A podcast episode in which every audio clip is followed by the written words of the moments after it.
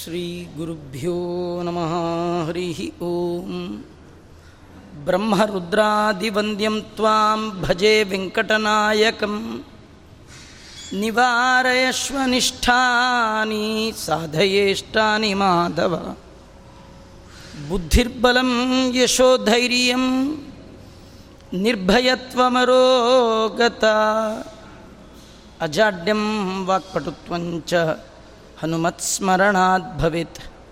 भवति यदनुभावात् एडमुकोऽपि वाग्मी जडमतिरपि जन्तुर्जायते प्राज्ञमूलिः। सकलवचनचेतो देवता भारती सा। मम वचसि निधत्तां सन्निधिं मानसे च। ಮುಕೋಪಿ ಯತ್ಪ್ರಸಾದೇನ ಮುಕುಂದಶಯನಾಯತೆ ರಾಜರಾಜಾಯತೆ ರಿಕ್ತೋ ರಾಘವೇಂದ್ರಂ ತಮಾಶ್ರಯೇ.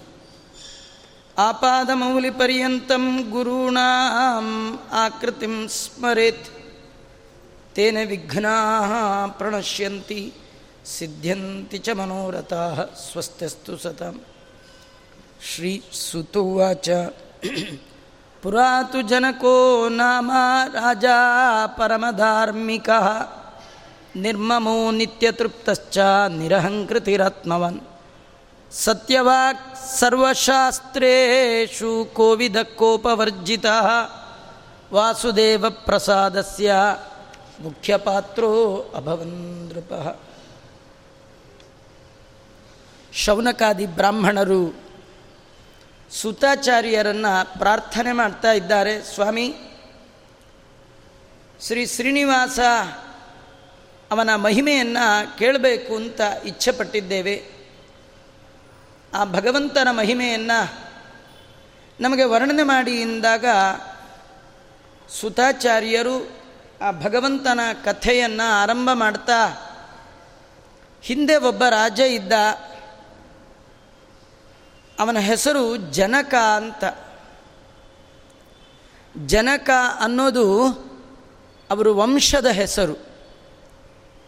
ಇವನ ಹೆಸರು ನಿಜವಾಗಿ ಸೀರಧ್ವಜ ಅಂತ. ಸೀತಾದೇವಿಯ ತಂದೆ. ಆ ಸೀರಧ್ವಜ ಜನಕ ಮಹಾರಾಜ ಅತ್ಯಂತ ಧಾರ್ಮಿಕ ಅಂತ. ಧರ್ಮ ಪ್ರಜ್ಞೆ ಜಾಗೃತವಾಗಿರ್ತಿತ್ತು. ನಮ್ಮಲ್ಲಿಯೂ ಕೆಲವರನ್ನು ನೋಡಿ ಧಾರ್ಮಿಕರು ಭಾಳ ಧಾರ್ಮಿಕರು ಅಂತಾರೆ. ನಿಜವಾಗಿಯೂ ಧಾರ್ಮಿಕ ಅಂದರೆ ಯಾರು? ಯಾರಿಗೆ ಅಹಂಕಾರ ಇಲ್ಲ, ಅವನೇ ಧಾರ್ಮಿಕ ಅಂತ. ವಿಚಾರ ಮಾಡಿ ಯಾರ್ಯಾರು ಧಾರ್ಮಿಕರಿದ್ದೀವಿ ಅಂತ ಗೊತ್ತಾಗ್ಬಿಡುತ್ತೆ. ಆಮೇಲೆ ಯಾರಿಗೆ ತೃಪ್ತಿ ಇದೆ, ಅವನು ಧಾರ್ಮಿಕ ಅಂತ. ಇವನಲ್ಲಿ ಅದೆಲ್ಲ ಇತ್ತಂತೆ. ಸೀರಧ್ವಜ ಮಹಾರಾಜ.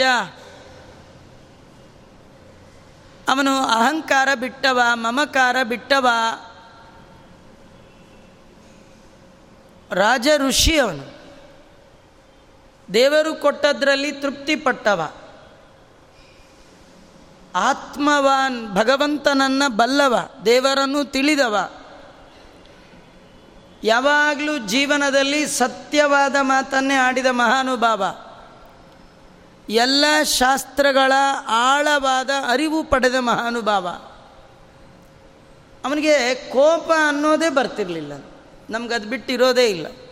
ನಮಗೂ ಬರಲ್ಲ, ಅದು ಇರೋದು. ಕೆಲವರಿಗೆ ಬರೋದು. ಕೆಲವರಿಗೆ ಕೋಪ ಬರೋದಲ್ಲ, ಇರೋದು.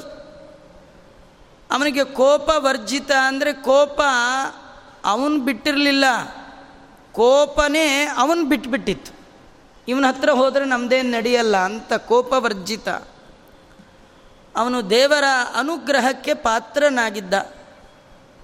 ಜನಕ ಮಹಾರಾಜ ದೇವರ ಪರಮಾನುಗ್ರಹಕ್ಕೆ ಪಾತ್ರನಾಗಿದ್ದ. ಹೇಗೆ ಗೊತ್ತಾ? ಸ್ವತಃ ಭಗವಂತ ಅವನ ಮನೆಗೆ ಬಂದು ಅವನ ಕೈಲಿ ಕಾಲು ತೊಳಸ್ಕೊಂಡು ದಾನ ಸ್ವೀಕಾರ ಮಾಡಿದ. ನಮ್ಮನೆಗೆ ಉತ್ತಮರು ಬಂದು ಏನನ್ನಾರು ದಾನ ಸ್ವೀಕಾರ ಮಾಡಿದರೆ ಅಂತೂ ಸದ್ಯ ನೀವು ಮನೆಗೆ ಬಂದ್ರಲ್ಲಪ್ಪ ನಮ್ಮ ಪುಣ್ಯ ಅದೇ. ಅಂತೀರಿ, ಜಗತ್ತನ್ನೇ ಪವಿತ್ರೀಕರಿಸುವ ಪರಮಾತ್ಮನೇ ತಾನಾಗಿ ಮನೆಗೆ ಬಂದಿದ್ದಾನೆ. ಜನಕ ಮಹಾರಾಜನ ಕೈಯಿಂದ ಲಕ್ಷ್ಮಿ ಒತ್ತುವ ಪಾದದ ಪ್ರಕ್ಷಾಳನೆ ಮಾಡಿಸ್ಕೊಂಡಿದ್ದಾನೆ. ದಾನ ತೆಗೆದುಕೊಳ್ಳುವವರ ಅಂತರ್ಯಾಮಿಯಾಗಿರುವ ಭಗವಂತನೇ ಸ್ವತಃ ಬಂದು ದಾನ ಅದರೊಳಗೂ ಶ್ರೇಷ್ಠವಾದ ಕನ್ಯಾದಾನ ಸ್ವೀಕಾರ ಮಾಡಿದ್ದಾನೆ ಅಂದರೆ ಇದಕ್ಕಿಂತ ಇನ್ನೇನು ಬೇಕು? ಸಣ್ಣ ಪುಟ್ಟ ಎಂ ಪಿ ಅಳಿಯ ಆದ್ರೇ ಮಾವ ಉದ್ಧಾರ ಆಗಿಬಿಡ್ತಾನೆ. ಇನ್ನು ಭಗವಂತನೇ ಅಳಿಯ ಆದಮೇಲೆ ಮಾವ ಉದ್ಧಾರ ಆಗೋದೇನು ದೊಡ್ಡ ಕಾರ್ಯಕ್ರಮ. ಈ ಒಟ್ಟು ಕಥೆಯ ಸಾರಾಂಶ ದೇವರ ಅನುಗ್ರಹಕ್ಕೆ ಪಾತ್ರನಾಗಿದ್ದ ಅಂತ. ಈ ಕಥೆನ ನಾವು ಸ್ವಲ್ಪ ಹಿಂದೆ ನೋಡಬೇಕು. ಸೀರಧ್ವಜ ಜನಕ ಮಹಾರಾಜ ದೇವರ ಅನುಗ್ರಹಕ್ಕೆ ಪಾತ್ರನಾಗಿದ್ದ. ಹಿಂದೊಬ್ಬ ರಾಜ ಇದ್ದ. ಅವನ ದೇವರ ದಯಾಗೆ ಅನುಗ್ರಹಕ್ಕೆ ಪಾತ್ರನಾಗಿದ್ದ. ಹಾಗಾದ್ರೆ ನಾವು ದೇವರ ಅನುಗ್ರಹಕ್ಕೆ ಪಾತ್ರರಾಗಬೇಕಾದ್ರೆ ಏನು ಮಾಡಬೇಕು? ನೋಡಿ, ಅದನ್ನೆಲ್ಲ ಹಿಂದಿಂದೆ ಹಾಕ್ಕೊಂಡು ಹೋಗಿ. ದೇವರ ದಯ ಆಗಬೇಕಾ? ಅವನಲ್ಲಿದ್ದ ಗುಣ ನೀವು ಜೀವನದಲ್ಲಿ ಅಳವಡಿಸ್ಕೊಳ್ಳಿ. ದೇವರ ದಯಕ್ಕೆ ಕಾರಣ ಆಗುವಂಥದ್ದು ಯಾವುದು ಅಂದರೆ ಕೋಪವರ್ಜಿತ. ಇವನು ಕೋಪ ಬರ್ತಿರ್ಲಿಲ್ಲ. ನಮಗೆ ದೇವರ ದಯ ಯಾಕಾಗಿಲ್ಲ ಹೇಳಿ? ಕೋಪ ಬಿಟ್ಟಿಲ್ಲ. ಬಿಡಿ ದೇವ್ರ ದಯ ಆಗತ್ತೆ. ಓ, ಅದು ಬಿಡೋಕ್ಕಾಗಲ್ಲ, ಇದಾಗಲ್ಲ, ಅದು ಕೆಲವ್ರು ಅಂತಾರೆ ನೋಡಿ. ಅದೇನೋ ಹುಚ್ಚು ಬಿಡೋವರೆಗೂ ಮದುವೆ ಆಗಲ್ಲ. ಮದುವೆ ಆಗೋವರೆಗೂ ಹುಚ್ಚು ಬಿಡಲ್ಲ. ಇದೆಲ್ಲ ನಮ್ಮದೇ ಕಥೆ. ನಮಗೆ ಕೋಪ ಬಿಡೋವರೆಗೂ ದೇವ್ರ ದಯ ಆಗಲ್ಲ ಅಂತೀರಿ. ದೇವ್ರ ದಯ ಆಗೋವರೆಗೂ ಕೋಪ ನಮಗೆ ಬಿಡೋಕ್ಕಾಗಲ್ಲ. ಹಾಗಾದ್ರೆ ಯಾವಾಗ ಆಗಬೇಕು ನೋಡಿ, ಕೋಪ ಬಿಡಬೇಕಾದ್ರೆ ಏನು ಮಾಡಬೇಕು ಗೊತ್ತಾ? ಸರ್ವಶಾಸ್ತ್ರೇಶು ಕೋವಿದ. ಯಾರಿಗೆ ಶಾಸ್ತ್ರದ ಆಳವಾದ ಅರಿವಿದೆ, ಅವರಿಗೆ ಕೋಪ ಬರಲ್ಲ ನಮಗೆ ಕೋಪ ಯಾಕೆ ಬರುತ್ತೆ ಅಂದರೆ ಸರಿಯಾದ ಜ್ಞಾನ ಇಲ್ಲ. ಸುಮ್ಮನೆ ನಿಮಗೆ ಉದಾಹರಣೆ ಹೇಳ್ತೇನೆ. ನಮಗೆ ಕೋಪ ಯಾಕೆ ಬರುತ್ತೆ ಹೇಳಿ, ನಮ್ಮನ್ನು ಯಾರಾದರೂ ಅಂದರೆ ಕೋಪ ಬರುತ್ತೆ, ಅಲ್ವಾ? ನಿಮ್ಮನ್ನು ಯಾರು ಅಂದಾಗ ನೀವು ಹೀಗೆ ಯೋಚನೆ ಮಾಡಿದ್ರೆ ಕೋಪ ಬರಲ್ಲ. ಶಾಸ್ತ್ರದ ಆಳವಾದ ಅರಿವು ಯಾರಿಗಿದೆ? ಅವ್ರು ಯಾರ ಕೈಲಾರು ಬಯಸ್ಕೊಂಡ್ರೆ ಅವ್ರು ಏನು ಯೋಚನೆ ಮಾಡ್ತಾರೆ ಗೊತ್ತಾ? ಅನ್ಲಿಕ್ಕೆ ನೀ ಯಾರಪ್ಪ? ನಿನ್ನೊಳಗೆ ಕೂತು ಒಬ್ಬ ಅಂತ ಇದ್ದಾನೆ, ಅನ್ಲಿ ಬಿಡು. ನನ್ನ ಪ್ರಾರಬ್ಧ ಕರ್ಮ ಅನ್ನಿಸ್ಕೊಳ್ಳೋದಿದೆ. ಅನ್ಲಿಕ್ಕೆ ನೀ ಯಾರು, ಅನ್ನಿಸ್ಕೊಳ್ಳಿಕ್ಕೆ ನಾನು ಯಾರು? ಅಂದವನು ಅವನೇ, ಅನ್ನಿಸ್ಕೊಳ್ಳೋನು ಅವನೇ. ನಂದೇನದೋ ಸ್ವಾಮಿ, ನಿಂದೇ ಇದೆಲ್ಲ.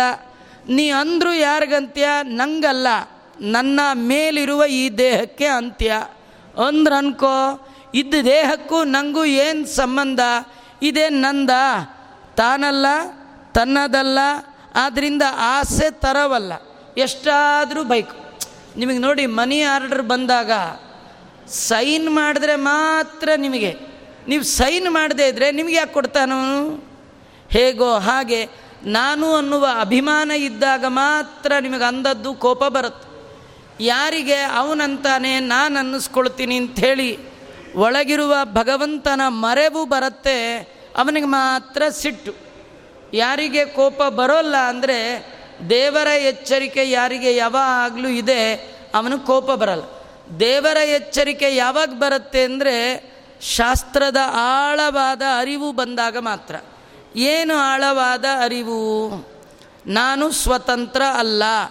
ನಾನು ಅಲ್ಲ, ಅಷ್ಟೇ ಅಲ್ಲ. ಯಾರು ಸ್ವತಂತ್ರರಲ್ಲ? ಸ್ವತಂತ್ರರು ತುಂಬ ಜನ ಇಲ್ಲ. ಸ್ವತಂತ್ರೋ ಭಗವಾನ್ ವಿಷ್ಣು. ಎರಡೇ ತತ್ವ. ಒಂದು ಸ್ವತಂತ್ರ, ಇನ್ನೊಂದು ಅಸ್ವತಂತ್ರ. ಸ್ವತಂತ್ರ ಒಬ್ಬ ಅವನನ್ನು ಬಿಟ್ಟು ಉಳಿದವರೆಲ್ಲ ಅಸ್ವತಂತ್ರರು. ಇದು ಆಳವಾದ ಅರಿವು. ಎಲ್ಲ ಅಸ್ವತಂತ್ರವೂ ಕೂಡ ಸ್ವತಂತ್ರನಾದ ಭಗವಂತನ ಅಧೀನ ಅನ್ನುವ ಅರಿವಿದೆಯಲ್ಲ, ಇದು ಯಾರಿಗಿದೆ? ಅವರಿಗೆ ದೇವರದು ಎಚ್ಚರಿಕೆ ಇರುತ್ತೆ.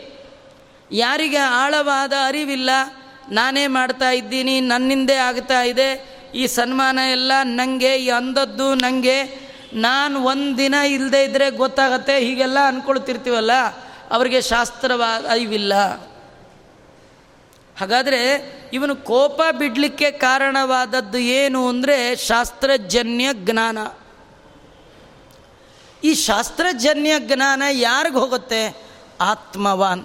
ಭಗವಂತನನ್ನು ಬಲ್ಲಿದವರಿಗೆ ಮಾತ್ರ. ಯಾರು ಹೃದಯದಲ್ಲಿ ದೇವರಿದ್ದಾನೆ ಅಂತ ಎಚ್ಚರಿಕೆಯಿಂದಾರೆ, ಅವರಿಗೆ ಮಾತ್ರ ದೇವರ ಶಾಸ್ತ್ರ ಅರ್ಥ ಆಗುತ್ತೆ. ದೇವರು ಒಳಗಿರೋದು ನಿಮ್ಮ ಅನುಭವಕ್ಕೆ ಯಾವಾಗ ಬರುತ್ತೆ? ಅಂದರೆ ಅಹಂಕಾರ ಬಿಟ್ಟರೆ ಬರುತ್ತೆ. ಅಹ ನಿರಹಂಕೃತಿರಾತ್ಮವಾನ್. ಅವನಿಗೆ ಮಾಡುವ ಎಲ್ಲ ಕೆಲಸದಲ್ಲಿ ನಾನು ಮಾಡ್ತಾ ಇದ್ದೇನೆ ಅಂತ ಅನ್ನಿಸ್ತಾನೇ ಇರಲಿಲ್ಲ. ನಾಹಂಕರ್ತ ಹರಿಕರ್ತ, ನಾವು ಬರೀ ಮಂತ್ರಕ್ಕೆ ಇಟ್ಕೊಂಡು ಬಿಟ್ಟಿದ್ದೀವಿ ಆ ಮಂತ್ರ ಹೇಳಿದ ತಕ್ಷಣ ನಮ್ಮನ್ನು ಯಾರು ಕೇಳಿದ್ರೆ ನಾನೇ ಪೂಜೆ ಮಾಡಿದ್ದು ಅಂತ ಜೋರು ಜೋರು ಹೇಳ್ತಿರ್ತೀವಿ. ಅಲ್ರಿ ಈಗ ಹೇಳಿದ್ರಲ್ರಿ ಅದು ಮಂತ್ರ ರೀ ಅದು. ಅದೆಲ್ಲ ಆಗುತ್ತಾ. ಮಂತ್ರ ಬೇರೆ, ಮಾತು ಬೇರೆ. ಮಾತಲ್ಲಿ ನಾನು, ಮಂತ್ರದಲ್ಲಿ ನೀನು ಅಂತೀವಿ. ನಮ್ಮದೆಲ್ಲ ಹೀಗೆ. ಅಲ್ವಾ? ಹೇಳಲಿಕ್ಕೊಂದು, ಮಾಡಲಿಕ್ಕೊಂದಿರುತ್ತೆ. ಅದರಿಂದ ನಿಜವಾಗಿಯೂ ಅಹಂಕಾರ ಇರಬಾರ್ದು ಅಂದರೆ ಪ್ರತಿ ಹಂತದಲ್ಲಿ ಕರ್ತೃತ್ವ ಭಾವನೆ ಬಿಟ್ಟು ಕರ್ಮ ಮಾಡಬೇಕು ಕರ್ಮ ಮಾಡುವಾಗ ಕರ್ತೃತ್ವದ ಭಾವನೆ ಇರಬಾರ್ದು. ನಾನು ಮಾಡಿದ್ರೆ ಉಂಟು. ಕೆಲವರು ತುಂಬ ಸಿಟ್ಟು ಬಂದಾಗ ಮನೇಲಿ ಎಲ್ಲರಿಗೂ ಜೋರು ಜೋರು ಮಾಡಿ ಅಂತಾರೆ. ನಾನು ಒಂದು ದಿನ ಇಲ್ಲದೇ ಇದ್ದರೆ ನಿಮಗೆ ಗೊತ್ತಾಗತ್ತೆ ಅಂತಾರೆ. ಏನು ಗೊತ್ತಾಗತ್ತೆ? ಹೋದರು ಅಂತ ಗೊತ್ತಾಗತ್ತೆ ಅಷ್ಟೇ, ಇನ್ನೇನು ಆಗಲ್ಲ. ಹೋದರು ಅಂತ ಗೊತ್ತಾಗ್ಬಿಡುತ್ತೆ. ಒಂದು ದಿನ ಅಳ್ತಾರೆ, ಎರಡು ದಿನ ಅಳ್ತಾರೆ. ಮತ್ತು ಏನು ಕಾಫಿ ಬಿಡಲ್ಲ, ತಿಂಡಿ ಬಿಡಲ್ಲ. ಹನ್ನೆರಡು, ಹದಿಮೂರು ದಿನ ಆದರೆ ನಿಮ್ಮ ಹೆಸರು ಹಾಕೊಂಡು ಒಳ್ಳೆ ಲಾಡುನೇ ಹೊಡೆದಾಕ್ಬಿಡ್ತಾರೆ. ಏನು ಯಾರೇನು ತಲೆ ಸುಮ್ಮನೆ ನಾನು ಇಲ್ಲದೆ ಇದ್ರಾಗಲ್ಲ ಅಂತ ನೀವು ಟೆನ್ಷನ್ ಮಾಡಿಕೊಂಡು, ನೀವು ಬಿ ಪಿ ಮಾಡಿಕೊಂಡು ಹಾರ್ಟ್ ದೊಡ್ಡದಾಗಿ ಇಂದ್ರಾರಮಣ ಗೋವಿಂದ ಮಾಡಿಕೊಂಡವ್ರು ನೀವು. ಅವೇನು ತಲೆನೇ ಕೆಡಿಸ್ಕೊಳ್ಳೋದು ರಾಘವೇಂದ್ರ ಸ್ವಾಮಿಗಳು ತಮ್ಮ ಗ್ರಂಥದಲ್ಲಿ ಹೇಳ್ತಾ, ನಮ್ಗೆ ಅಹಂಕಾರ ಹೋಗಬೇಕಾದ್ರೆ ದೇವರು ಎಲ್ಲ ಕ್ಷಣದಲ್ಲಿ ನಮ್ಮ ಜೊತೆಗಿದ್ದಾನೆ, ಅವನು ಮಾಡ್ತಾ ಇದ್ದಾನೆ ಅನ್ನೋದು ನೆನಪು ಬರಬೇಕಂತೆ. ಅನುಭವ ಕಾಲಘಟಿತ ವಿಷ್ಣು ಸ್ವಾತಂತ್ರ್ಯ ಸ್ಮೃತಿ. ಅನುಭವ ಕಾಲದಲ್ಲಿ ಪ್ರತಿ ಕ್ಷಣ ಕ್ಷಣಕ್ಕೆ ಇಟ್ಟ ಒಂದೊಂದು ಹೆಜ್ಜೆ, ಪ್ರತಿ ಹೆಜ್ಜೆಗೆ ದೇವರ ನೆನಪು ಬರಬೇಕಂತ. ನಾ ಇಡ್ತಾ ಇಲ್ಲ, ಅವನು ಇಡಿಸ್ತಾ ಇದ್ದ, ನಾನು ಓಡ್ತಿಲ್ಲ ಅವನು ಓಡಿಸ್ತಾ ಇದ್ದಾನೆ. ಇದು ಯಾರಿಗೆ ಬರುತ್ತೆ? ಇದು ಗಾಢವಾದಾಗ ಒಳಗೆ ಬರ ಭಗವಂತನ ಇರುವಿನ ಅರಿವು ನಿಮಗೆ ಬರುತ್ತೆ. ನೋಡಿ, ಅಹಂಕಾರ ಹೋಗಬೇಕಾದ್ರೆ ಅದಕ್ಕೂ ಮುಖ್ಯವಾಗಿ ಮೊದಲು ಮಮಕಾರ ಹೋಗಬೇಕಂತ.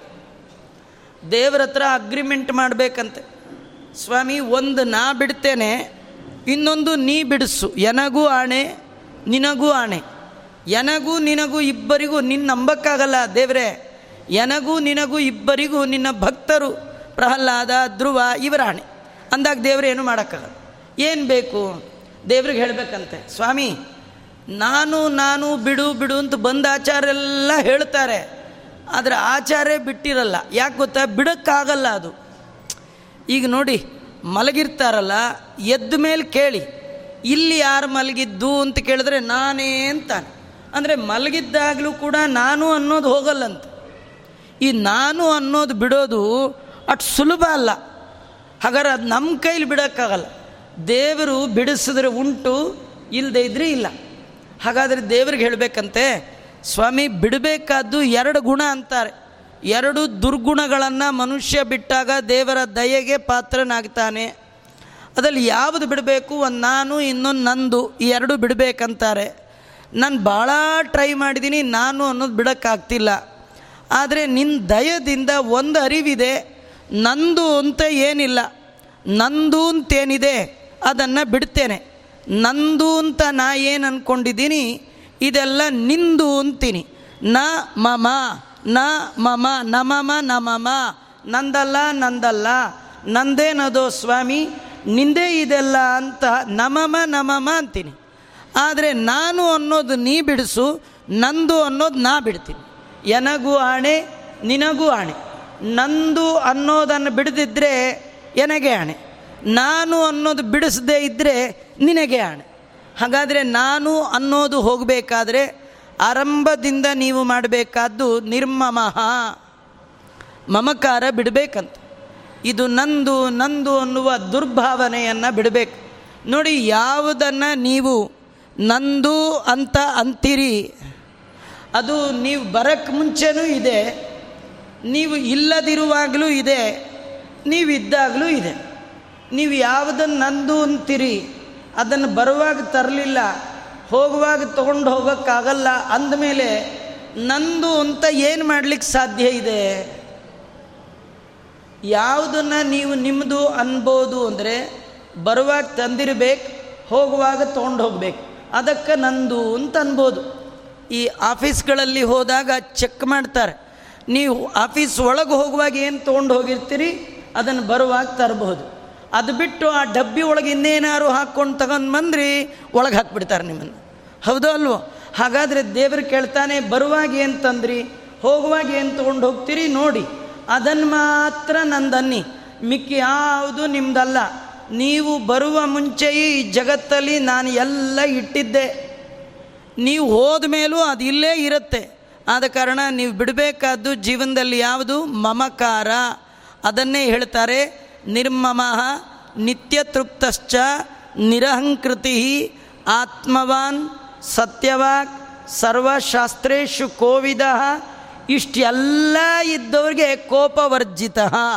ಕೋಪ ಹೋಗಬೇಕಂದ್ರೆ ಜೀವನದಲ್ಲಿ ಈ ಎಲ್ಲ ಹಂತಗಳು ಆಗಬೇಕು. ಸುಮ್ಮನೆ ಕೋಪ ಬಿಟ್ಟಿದ್ದೀನಿ ಕೋಪ ಬಿಟ್ಟಿದ್ದೀನಿ ಅಂದರೆ ಕೋಪ ಬಿಟ್ಟಿರಲ್ಲ. ಹತ್ತು ಸತಿ ಕೇಳುವಾಗ ಅಲ್ಲೇ ಮತ್ತೆ ಕೋಪ ಬಂದುಬಿಡುತ್ತೆ. ಅದರಿಂದ ಕೋಪ ಬಿಡೋದಷ್ಟು ಸುಲಭ ಅಲ್ಲ. ಕೋಪ ಯಾರು ಬಿಡ್ತಾರೆ ಅಂದರೆ ಯಾರು ದೇವರ ಅನುಗ್ರಹಕ್ಕೆ ಪಾತ್ರರಾಗುವ ಸಮೀಪ ಬಂದಿರ್ತಾರೆ, ಅವರಿಗೆ ಮಾತ್ರ ಆ ಕೋಪ ಹೋಗಿರುತ್ತಂತೆ. ನಾವು ಎಷ್ಟು ದೂರದಲ್ಲಿದ್ದೀವಿ ನಮಗೀಗಾಗಲೇ ಗೊತ್ತಾಯಿತು. ಕ್ಷಣ ಕ್ಷಣಕ್ಕೆ ಕೋಪ ಬರುವ ನಮ್ಮನ್ನು ಭಗವಂತ ಎಂದು ತನ್ನ ಹತ್ತಿರ ಇಟ್ಕೊಳ್ಳಲ್ಲ. ಇಂಥ ಒಬ್ಬ ಪರಮ ಧಾರ್ಮಿಕ ಜನಕ ಮಹಾರಾಜ ಆದ ಕಾರಣ ಭಗವಂತನ ಪರಮಾನುಗ್ರಹಕ್ಕೆ ಪಾತ್ರನಾದ ಮಹಾನುಭಾವ. ಇದು ಅವನ ಕತೆ. ಅವನಿಗೊಬ್ಬ ತಮ್ಮ ಇದ್ದ. ಅವನಿಗೆ ಕುಶಧ್ವಜ, ಕುಶಕೇತು ಅಂತ ಕರೀತಾ ಇದ್ದರು ಅವನಿಗೆ ಮೂರು ಜನ ಹೆಣ್ಣುಮಕ್ಕಳು, ಮಾಂಡವಿ, ಶ್ರುತಿಕೀರ್ತಿ, ಊರ್ಮಿಳ ಅಂತ. ತ್ರೈಲೋಕ್ಯ ಸುಂದರ, ಮೂರು ಲೋಕಕ್ಕೂ ಕೂಡ ಮೀರಿಸುವ ಸೌಂದರ್ಯ ಹೆಣ್ಣು ಮಕ್ಕಳದು ಈ ಅಣ್ಣನಾದ ಜನಕನಿಗೆ ಒಬ್ಬಳೆ ಮಗಳು. ಅವಳು ಯಾರು? ಜಾನಕಿ ನಾಮವಲ್ಲಭ, ಸೀತಾದೇವಿ, ಜಾನಕಿ. ಅಣ್ಣನಾದ ಜನಕ ಮಹಾರಾಜ ತಮ್ಮನ ಕಡೆಯಿಂದ ರಾಜ್ಯಭಾರ ಮಾಡಿಸ್ತಾ ಇದ್ದ. ಭಾರ ಎಲ್ಲ ಅವಂದು, ಭಗವಂತನ ಧ್ಯಾನ ಇವಂದು. ಕಥೆ ಏನು ಗೊತ್ತಾ? ನಂಗೆ ಸ್ವಲ್ಪ ನಮಗೆ ಅಧಿಕಾರ ಬಂದರೆ ಮರೆಯೋದು ಮೊದಲು ದೇವರನ್ನೇ. ಸ್ವಲ್ಪ ಅಧಿಕಾರ, ಸ್ವಲ್ಪ ಸಂಪತ್ತು ಬಂದರೆ ಮೊದಲು ದೇವರನ್ನ ಬಿಡ್ತೀವಿ. ಇವನಿಗಿಷ್ಟು ಅಧಿಕಾರ, ಇಷ್ಟು ಸಂಪತ್ತಿದ್ದರೆ ಅಧಿಕಾರ ಸಂಪತ್ತೆಲ್ಲ ತಮ್ಮನ ಕೊಟ್ಟ ದೇವ್ರ ಪೂಜೆ, ದೇವರ ಧ್ಯಾನ ತಾನಿಟ್ಕೊಂಡ. ನಾವು ಅಧಿಕಾರ, ಸಂಪತ್ತು ನಾವಿಟ್ಕೊಳ್ತೀವಿ, ದೇವ್ರ ಪೂಜೆ ಎಲ್ಲ ಆಚಾರಕ್ಕೆ ಬಿಟ್ಬಿಡ್ತೀವಿ. ಸ್ವಲ್ಪ ಸಂಪತ್ತು ಬಂದರೆ, ಅಧಿಕಾರ ಬಂದರೆ, ಮನೆ ಕೆಲಸದವರು, ಪಾತ್ರೆ ತೊಳೆಯೋರು ಇದ್ದ ಹಾಗೆ ದೇವ್ರ ಪೂಜೆ ಮಾಡೋಕ್ಕೂ ಒಬ್ರನ್ನ ಇಟ್ಕೊಂಡ್ಬಿಡೋದು ಅದೆಲ್ಲ ಮಾಡುವ ಹಾಗಿಲ್ಲ, ಹಾಗೆ ಮಾಡಬಾರ್ದು. ಎಷ್ಟು ದೊಡ್ಡ ಅಧಿಕಾರ ಇದ್ದರೂ ಕೂಡ ಜನಕ ಮಹಾರಾಜನ ಕಥೆಯನ್ನು ಹೇಳ್ತಾರೆ. ನಿತ್ಯದಲ್ಲಿ ಪಾಠ ಪ್ರವಚನದಲ್ಲಿ ತಲ್ಲೀನನಾದ ಮಹಾನುಭಾವ. ಇಷ್ಟು ಏಕಾಗ್ರತೆ ಇತ್ತು ಅಂದರೆ ಒಮ್ಮೆ ಅಂತಃಪುರಕ್ಕೆ ಬೆಂಕಿ ಬಿತ್ತು ಅಂತ. ಜನಕ ಮಹಾರಾಜನಿಗೆ ಹೇಳಿದ್ರೆ, ಜನಕ ಮಹಾರಾಜ ಅನ್ನಂತೆ, ನಮೇ ದಖ್ಯತಿ ಕಿಂಚನ, ನಂದೇನು ಸುಡಲಿಲ್ಲ ಅನ್ನಂತೆ. ಯಾಕಂದರೆ ನಾನು ಬರುವಾಗ ಅಂತಃಪುರ ತರಲಿಲ್ಲ, ಹೋಗುವಾಗ ಅಂತಃಪುರ ತೊಗೊಂಡು ಹೋಗಲ್ಲ. ಭಗವಂತನ ಇಚ್ಛೆಗೆ ವಿರುದ್ಧವಾಗಿ ನಡೆಯುವ ಸಾಮರ್ಥ್ಯ ನನಗಿಲ್ಲ. ಸ್ವತಂತ್ರನಾದ ಭಗವಂತನ ಇಚ್ಛೆಗೆ ಅನುಕೂಲವಾಗಿ ಎಲ್ಲ, ಇದು ಶಾಸ್ತ್ರದ ಜ್ಞಾನ. ಸಿಟ್ಟಿಲ್ಲ, ಕೋಪ ಇಲ್ಲ, ಮಮಕಾರ ಇಲ್ಲ, ಅಹಂಕಾರ ಇಲ್ಲ, ಕೋಪ ಬಿಟ್ಟ ಮಹಾನುಭಾವ. ಇದು ಜನಕನ ಮಹಿಮೆ. ಇಂತಹ ಜನಕ ಮಹಾರಾಜ, ಇವನ ಬಗ್ಗೆ ಇಷ್ಟೆಲ್ಲ ಪುರಾಣದಲ್ಲಿ ವರ್ಣನೆ ಮಾಡಿ, ಇಂಥ ಜನಕ ಮಹಾಜ ರಾಜನಿಗೆ ಒಂದಿನ ದುರ್ಬುದ್ಧಿ ಬಂತಂತೆ. ಅಲ್ಲ, ಇಂಥವನಿಗೆ ದುರ್ಬುದ್ಧಿ ಬರೋದಾದರೆ ನಮಗೆ ಬರೋದೇನು ದೊಡ್ಡದು? ನಾವು ಅವನು ಒಂದೇ. ಆ ಹಾಗನ್ಕೋಬೇಡಿ ಒಂದು ವ್ಯತ್ಯಾಸ ಇದೆ. ಅವನಿಗೆ ಇಡೀ ಜನ್ಮದಲ್ಲಿ ಒಮ್ಮೆ ದುರ್ಬುದ್ಧಿ ಬಂತಂತೆ ನಮಗೇನಂತ ಗೊತ್ತಾಯ್ತಲ್ಲ? ನಮಗೆ ಒಮ್ಮೊಮ್ಮೆ ಸದ್ಬುದ್ಧಿ ಬರುತ್ತೆ. ಅದು ಏಳರಿಂದ ಎಂಟರ ತನಕ. ನಮ್ಮಷ್ಟು ಒಳ್ಳೆಯವರು ಜಗತ್ತಲ್ಲೇ ಇಲ್ಲ. ಆ ಏಳಕ್ಕೆ ಮೊದಲು ಎಂಟರ ನಂತರ ನಿಜವಾದ ನಮ್ಮ ಬಣ್ಣ ಬಯಲಾಗ್ಬಿಡುತ್ತೆ. ದೇವರು ನೋಡಿ ಅಂಗಡಿ ಒಳಗೆ ಒಂದೇ ಥರ ಅಕ್ಕಿ ಇಟ್ಟಿರ್ತಾರೆ. ಅಕ್ಕಿ ಯೋಗ್ಯತೆ ಗೊತ್ತಾಗೋದು ಯಾವಾಗ ಅಂದರೆ ಕುದಿಯೋ ನೀರಲ್ಲಿ ಹಾಕಿದಾಗ ಮಾತ್ರ. ಪುರಾಣದಲ್ಲಿ ಕೂತಾಗ ಇದು ಮಾರ್ಕೆಟಲ್ಲಿ ಮೂಟೆ ಒಳಗೆ ಅಕ್ಕಿ ಇಟ್ಟ ಹಾಗೆ. ಒಂದೇ ಥರ ನಮ್ಮಷ್ಟು ಸಾಧುಗಳು ಜಗತ್ತಲ್ಲೇ ಇಲ್ಲ. ಅದೇ ಸಂಸಾರ ಕುದಿಯೋ ನೀರು ಒಳಗೆ ಬಿದ್ದಾಗ ನಮ್ಮ ಯೋಗ್ಯತೆ ಎಕ್ಸ್ಪ್ಲೋಡ್ ಆಗುತ್ತೆ. ಅಂತಹ ಪರೀಕ್ಷೆ ಬಂದಾಗಲೂ ಕೂಡ ಭಗವಂತನ ಮರೆವು ಯಾರಿಗಿಲ್ಲ, ಅವನು ಮಹಾತ್ಮ. ಅದು ಬಹಳ ಕಷ್ಟ. ಜನಕ ಮಹಾರಾಜನಿಗೆ ಒಂದಿನ ಅನ್ಕೊಂಡಂತೆ. ಏನು ಅನ್ಕೊಂಡ?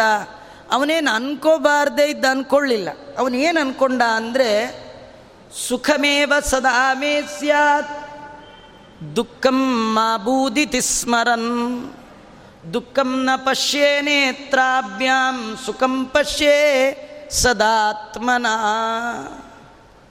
ನನಗೆ ಯಾವಾಗಲೂ ಸುಖ ಇರಬೇಕು. ದುಃಖ ಮನಸ್ಸಿನಲ್ಲೂ ಆಗಬಾರ್ದು.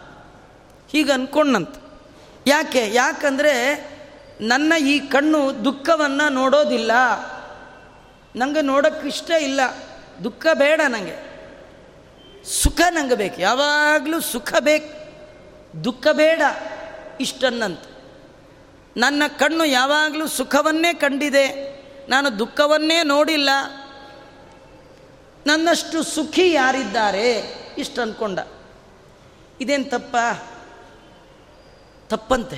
ಹಾಗೆ ಅಂದ್ಕೊಳ್ಬಾರ್ದಂತ ಸುಖವಾಗಿದ್ದರೆ ಸುಖವಾಗಿದ್ದೀವಿ ಅಂತ ಅಂದ್ಕೊಳ್ಬಾರ್ದಂತ ಮತ್ತೇನು ಅನ್ಕೋಬೇಕು? ದೇವರೇ ನಿಮ್ಮ ದಯದಿಂದ ಸುಖವಾಗಿದ್ದೀವಿ. ಸುಮ್ಮನೆ ನಿಮಗೆ ಉದಾಹರಣೆ ಹೇಳ್ತೇನೆ. ದಾರಿಲಿ ಬರುವಾಗ ಎಷ್ಟೋ ಜನ ನಮ್ಮನ್ನು ಕೇಳ್ತಾರೆ. ಆರೋಗ್ಯನಾ ಅಂತಾರೆ. ಅವ್ರಿಗೆ ಡೌಟು. ಇಷ್ಟು ವರ್ಷ ಆದರೂ ನೀವು ಆರೋಗ್ಯವಾಗೇ ಇದ್ದೀರಲ್ಲ. ಅದಕ್ಕೆ ಒಂದು ಸತಿ ಬಾಯಿ ಬಿಟ್ಟು ಕೇಳೇ ಬಿಡೋಣ ಅಂತ ಆರೋಗ್ಯನ ಅಂತಾರೆ. ಹ್ಞೂ ಅಂದ್ರೆ ಬಿಡಲ್ಲ ನಿಮ್ಮನ್ನು, ಮತ್ತೆ ಫಾಲೋ ಮಾಡ್ತಾರೆ. ಕಣ್ ಕಾಣತ್ತಾ? ಅಂತಾರೆ. ಅಂದರೆ ಆರೋಗ್ಯವಾಗಿರ್ಬೋದು, ಕೆಲಸದ ಕಣ್ಣು ಹೋಗ್ಬಿಟ್ಟಿರ್ತಲ್ಲ ಇನ್ನೂ ಹೋಗಿಲ್ವೇ? ಅಂತ. ಯಾಕೆಂದರೆ ಇರೋದು ಭಾಳ ಕಷ್ಟ.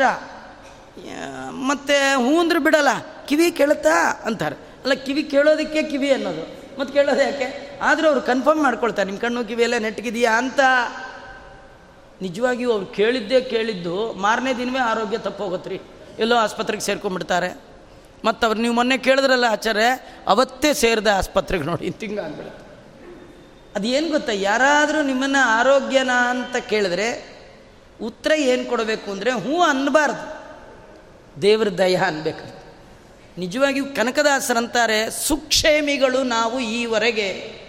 ಇದುವರೆಗೂ ಚೆನ್ನಾಗಿದ್ದೀವಿ ಅಂದರೆ ಇದು ನಮ್ಮ ಪ್ರಯತ್ನ ನಮ್ಮ ಊಟ ನಮ್ಮದು ಅಲ್ಲ, ದೇವ್ರ ದಯ. ಏನು ದೇವ್ರ ದಯ ಗೊತ್ತಾ? ಇಷ್ಟು ಕೆಟ್ಟ ಕೆಟ್ಟ ಫರ್ಟಿಲೈಸರ್ ಹಾಕಿರೋ ಆಹಾರ ಕೆಮಿಕಲ್ ಮಿಕ್ಸ್ ಆಹಾರ ತಿಂದರೂ ಕೂಡ ಇನ್ನೂ ಚೆನ್ನಾಗಿದ್ದೀವಲ್ಲ? ಅದಕ್ಕೆಲ್ಲ ಕೇಳೋದು. ಆರೋಗ್ಯನ, ರೇಷನ್ ಅಕ್ಕಿ ತಿಂದರೂ ಇನ್ನೂ ಹೀಗೆ ಇದ್ದೀರಲ್ಲ? ಪರವಾಗಿಲ್ಲ ರೀ. ಪ್ಲಾಸ್ಟಿಕ್ ಅಕ್ಕಿ ತಿಂದರೂ ಕೂಡ ಇನ್ನೂ ಓಡಾಡ್ಕೊಂಡಿದ್ದೀರಲ್ಲ ರೀ? ಪರವಾಗಿಲ್ಲ ರೀ. ಅಂತ ಆಶ್ಚರ್ಯ. ಇವತ್ತು ಕೆಮಿಕಲ್ ಮಿಶ್ರಣ ಇಲ್ಲದ ಆಹಾರ ಪದಾರ್ಥವೇ ಇಲ್ಲ. ಯಾವುದೇ ತರಕಾರಿಗೂ ಕೂಡ ಕೆಟ್ಟ ಕೆಟ್ಟ ಪದಾರ್ಥವನ್ನೇ ಮಿಕ್ಸ್ ಮಾಡದೆ ಕೊಡೋದೇ ಇಲ್ಲ. ನಮಗೆ ಚಿಕ್ಕದಾಗಲ್ಲ, ದೊಡ್ಡ ಸೌತೆಕಾಯಿ ಬೇಕು. ಸಣ್ಣ ಸಣ್ಣ ಸೌತೆಕಾಯಿ ಬಂದರೆ ಚೆನ್ನಾಗಿ ದೊಡ್ಡದಿರಬೇಕು. ಅದಕ್ಕೇನೋ ಇಂಜೆಕ್ಟ್ ಮಾಡಿ ಮಾಡಬಾರದ್ದೆಲ್ಲ ಮಾಡಿ, ಅದನ್ನು ಕೊಟ್ಟರೆ ಅದನ್ನು ತಿನ್ಕೊಂಡು ಹೋರಾಡ್ತಾರೆ ಅದಕ್ಕೆ ಎಲ್ಲರಿಗೂ ಆಶ್ಚರ್ಯ. ಇಂಥ ತಿಂದರೂ ಕೂಡ ಇನ್ನೂ ಆರೋಗ್ಯವಾಗಿದ್ದೀರಲ್ಲ ಅಂತ. ನಿಜವಾಗಿಯೂ ನಾವು ಆರೋಗ್ಯವಾಗಿರೋದು ಯಾಕಂದರೆ ದೇವರ ದಯ, ದೇವರ ದಯದಿಂದ ಕಿವಿ ಕೇಳಿಸ್ತಾ ಇದೆ, ದೇವರ ದಯದಿಂದ ಕಣ್ಣು ಕಾಣಿಸ್ತಾ ಇದೆ. ಪ್ರತಿ ಕ್ಷಣಕ್ಕೆ ಆ ಭಗವಂತನ ಅನುಗ್ರಹ. ಅದನ್ನು ಮರಿಬಾರ ದಾಸರಂತಾರೆ, ಸಿರಿವಂತನಾದರೆ ದೊರೆ ಪುರಂದರ ವಿಠಲನ ನೆನೆ ಮನವೇ ದೇವರು ನಿನ್ನ ಎತ್ತರದಲ್ಲಿಟ್ಟಿದ್ರೆ, ಆರೋಗ್ಯ ಕೊಟ್ಟಿದ್ರೆ, ಅಂಗಾಂಗಗಳಲ್ಲಿ ಸೌಷ್ಠವತೆ ಇಟ್ಟಿದ್ರೆ, ಇದು ದೇವರ ದಯ ಅಂತ ತಿಳ್ಕೊ, ಕೇವಲ ನಿನ್ನ ಪ್ರಯತ್ನ ಅಲ್ಲ, ದೇವರ ದಯ. ಯಾವಾಗಲೂ ಸುಖ ಬೇಕು, ಕೇಳಬಾರ್ದು. ದೇವರನ್ನ ಏನು ಕೇಳಬೇಕು, ಸುಖನೇ ಬೇಕು ಅನ್ನುವವ ದೈತ್ಯ, ಅದು ದುರ್ಬುದ್ಧಿ. ಹಾಗ ದೇವರಲ್ಲಿ ಏನು ಕೇಳಬೇಕು? ಸುಖವಾಗಲಿ, ದುಃಖವಾಗಲಿ. ಅದು ನೋಡಿ, ಸುಖವಾಗಲಿ ಮುಂದೆ ಏನಿದೆ ಅಂದರೆ ದುಃಖ ಆಗಲಿ ಇಲ್ಲ. ಸುಖವಾಗಲಿ ಬಲು, ದುಃಖ ಬಲು, ತುಂಬ ದುಃಖ ಆಗಲಿ ಅಂತೆ. ನಿಜವಾಗಿಯೂ ಸುಖಕ್ಕಿಂತಲೂ ನಿಮ್ಮನ್ನು ಎತ್ತರಕ್ಕೆ ಏರಿಸೋದು ದುಃಖ. ಸುಖ ನಿಮ್ಮನ್ನು ಕೆಳಗಿಳಿಸುತ್ತೆ. ದೇವರಿಂದ ದೂರ ಮಾಡುವಂಥದ್ದು ಜೀವನದಲ್ಲಿ ಸುಖ. ದುಃಖ ದೇವರನ್ನು ಹತ್ರ ಮಾಡುತ್ತಂತೆ. ಅದಕ್ಕೆ ಕುಂತಿ ಕೃಷ್ಣನ್ ಕೇಳುವಾಗ ವಿಪದ ಸಂತುನ ಶಾಶ್ವತು. ಸ್ವಾಮಿ ನನಗೆ ದುಃಖ, ಆಪತ್ತುಗಳ ಪರಂಪರೆಯನ್ನೇ ಕೊಡು. ಯಾಕೆ ಗೊತ್ತಾ? ಸಂಕಟ ಬಂದಾಗ ಮಾತ್ರ ನಿನ್ನ ಸ್ಮರಣೆ ನಮಗೆ ಬರುತ್ತೆ. ಸಂಕಟವೇ ಇಲ್ಲದೆ ಇದ್ದಾಗ ಯಾಕೆ ಬರುತ್ತೆ? ಅದಕ್ಕೆ ಬಲು ದುಃಖವಾಗಲಿ ಅಂತಾರೆ. ವಿವಿಧ ಸಾಂಸಾರಿಕ ದುಃಖ ದರ್ಶನೇನ ಶಮದ ಮಾದಿಮತಃ ತುಂಬ ದುಃಖ ಆಗಬೇಕು. ಒಂದಲ್ಲ ಒಂದು ಜೀವನದಲ್ಲಿ ಕೊರತೆ ಇರಬೇಕು. ಕೊರತೆ ಇದ್ದಾಗಷ್ಟೇ ದೇವರ ನೆನಪು ಬರುತ್ತೆ ಎಲ್ಲ ಇದ್ದರೆ ದೇವರ ನೆನಪು ಯಾಕೆ ಬರುತ್ತೆ? ದೇವರು ಕೊರತೆ ಕೊಡೋದು, ದುಃಖ ಕೊಡೋದು, ತನ್ನ ನೆನಪು ಮರಿಬೇಡ ಅಂತ ಹೇಳಲಿಕ್ಕೆ. ಇಂತಹ ಜ್ಞಾನಿಯಾದ ಜನಕ ಮಹಾರಾಜ ಒಮ್ಮೆ ಅಂದ್ಕೊಂಡಂತೆ ನನ್ನ ಕಣ್ಣು ಯಾವಾಗಲೂ ಸುಖವನ್ನೇ ನೋಡ್ತಾ ಇದೆ, ನಾನು ದುಃಖವನ್ನೇ ಕಂಡಿಲ್ಲ. ನನ್ನಷ್ಟು ಪುಣ್ಯಾತ್ಮ ಯಾರಿದ್ದಾರೆ? ಅಸಾಧು ಸಮ್ಮತಂ ವಾಕ್ಯಂ, ಶ್ರುತ್ವ ತದುದಿತಂ ಹರಿಹಿ. ಇದು ಸಾಧು ಸಮ್ಮತವಾದ ಮಾತಲ್ಲ. ಅರ್ಥಾತ್ ಸಜ್ಜನರು ಮೆಚ್ಚುವ ಮಾತಲ್ಲ. ಸಜ್ಜನರು ಮೆಚ್ಚುವ ಮಾತೆಂಥದ್ದು? ಸುಖವಾಗಲಿ, ಬಲು ದುಃಖವಾಗಲಿ ಸಖ ನೀನಾಗಿರೋ ಪಾಂಡುರಂಗ ಅನ್ಬೇಕೇ ವಿನಃ. ಸುಖ ಬೇಕು ದೇವರನ್ನು ಯಾವಾಗಲೂ ಕೇಳಬಾರ್ದು. ದೇವರ ಹತ್ರ ಬಂದಾಗ ಚೆನ್ನಾಗಿಟ್ಟಿರಪ್ಪ ನೋಡಿ ನನ್ನ ನೋಡ್ಕೊಳಪ್ಪ ನಮ್ಮ ಮನೆಯವ್ರು ನೋಡ್ಕೊಳಪ್ಪ, ಬರೀಯೋ ಅದನ್ನೇ ಕೇಳ್ತಿರ್ತೀವಿ ರೀ ಹಾಗೆ ಕೇಳಬಾರ್ದಂತ. ದೇವರೇ, ನೀನು ಯಾವಾಗಲೂ ನನ್ನ ಜೊತೇಲಿದ್ದರೆ ಸಾಕು.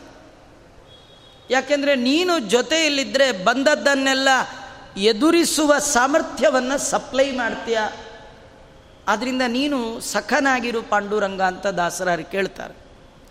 ಅದು ಬಿಟ್ಟು ಸುಖವೇ ಬೇಕು ಅಂದರೆ ಇದು ಸಾಧುಗಳಿಗೆ ಸಮ್ಮತವಾದದ್ದಲ್ಲ. ಯಾಕೆಂದರೆ ನೀವು ದೇವರ ಮುಂದೆ ಕೇಳಿದಾಗ ಕೊಡೋದಲ್ಲ ಅದು. ನೀವು ಬರುವ ಮುನ್ನವೇ ನಿಮ್ಮ ಜೀವನದಲ್ಲಿ ನಿಮ್ಗೆ ಎಷ್ಟು ಸುಖ, ಎಷ್ಟು ದುಃಖ, ಅದೆಲ್ಲ ಫಿಕ್ಸ್ ಮಾಡಿ ಹಣೆಯಲ್ಲಿ ಬರೆದು ಕಳಿಸ್ಬಿಟ್ಟಿರ್ತಾರೆ. ಯಾರು ಮನೆಗೆ ಬಂದ ಮೇಲೆ ಅಕ್ಕಿ ತಂದು, ಬೆಳೆ ತಂದು ಅಡುಗೆ ಮಾಡಲ್ಲ. ಮನೆಗೆ ಯಾರನ್ನಾರು ಕರೆದಿದ್ರೆ ಅವ್ರು ಬರೋಕ್ಕೆ ಮುಂಚೆನೇ ಅಡುಗೆ ಮಾಡ್ಕೊಂಡು ರೆಡಿ ಇಟ್ಟಿರ್ತಾರೆ. ಹಾಗಾದ್ರೆ ಈ ಭೂಲೋಕದಲ್ಲಿ ಉಣ್ಣುವ ಸುಖ ದುಃಖಗಳೆಲ್ಲ ಇಲ್ಲಿ ಬಂದ ಮೇಲೆ ಪ್ರಿಪೇರ್ ಆದದ್ದಲ್ಲ. ಟಿ ವಿ ಮುಂದೆ ಕೂತಾಗ ಸೀರಿಯಲ್ ತೆಗಿಯೋಕ್ಕೆ ಹೋಗಲ್ಲ, ತೆಗೆದಿದ್ದನ್ನು ತೋರಿಸ್ತಾರೆ. ಅದು ರೆಡಿ ಇರುತ್ತದು ಅಲ್ವಾ? ನೀವು ಕೂತ್ರ ಎಲ್ಲದು ಕೂತಿದ್ರೆ ಮೊದಲಿನ ಶುರು ಮಾಡೋಣ ಅಂತ ಯಾರು ಶುರು ಮಾಡ್ತಾರೆ? ಅದು ರೆಡಿ ಆಗಿರುತ್ತೆ. ಹಾಗೆ ಈ ಜೀವನದಲ್ಲಿ ನಾಳೆ ಏನು, ನಾಡಿದ್ದೇನು, ಬದುಕಿನ ಉದ್ದಕ್ಕೂ ಯಾವ್ಯಾವ ಕಾಲದಲ್ಲಿ ಏನೇನು ಸುಖ ಅನುಭವಿಸ್ಬೇಕು, ದುಃಖ ಅನುಭವಿಸ್ಬೇಕು, ಇದೆಲ್ಲ ಫಿಕ್ಸ್ ಫಿಕ್ಸ್ ಆಗದೇ ಇರೋದು ಯಾವುದು ಗೊತ್ತಾ? ದೇವರ ದಯ. ಎಷ್ಟು ನಿಮಗೆ ದಯ? ನಿಮ್ಮ ಸಾಧನೆ ನೋಡಿಕೊಂಡು ದೇವರ ಅನುಗ್ರಹ ಮಾಡ್ತಾನೆ ಹಾಗಾದ್ರೆ ಇಡೀ ಜೀವನದಲ್ಲಿ ನಮ್ಮ ಪ್ರಯತ್ನ ಯಾವುದಕ್ಕಿರಬೇಕು ಅಂದರೆ ದೇವರ ದಯ ಸಂಪಾದನೆಗಿರಬೇಕು.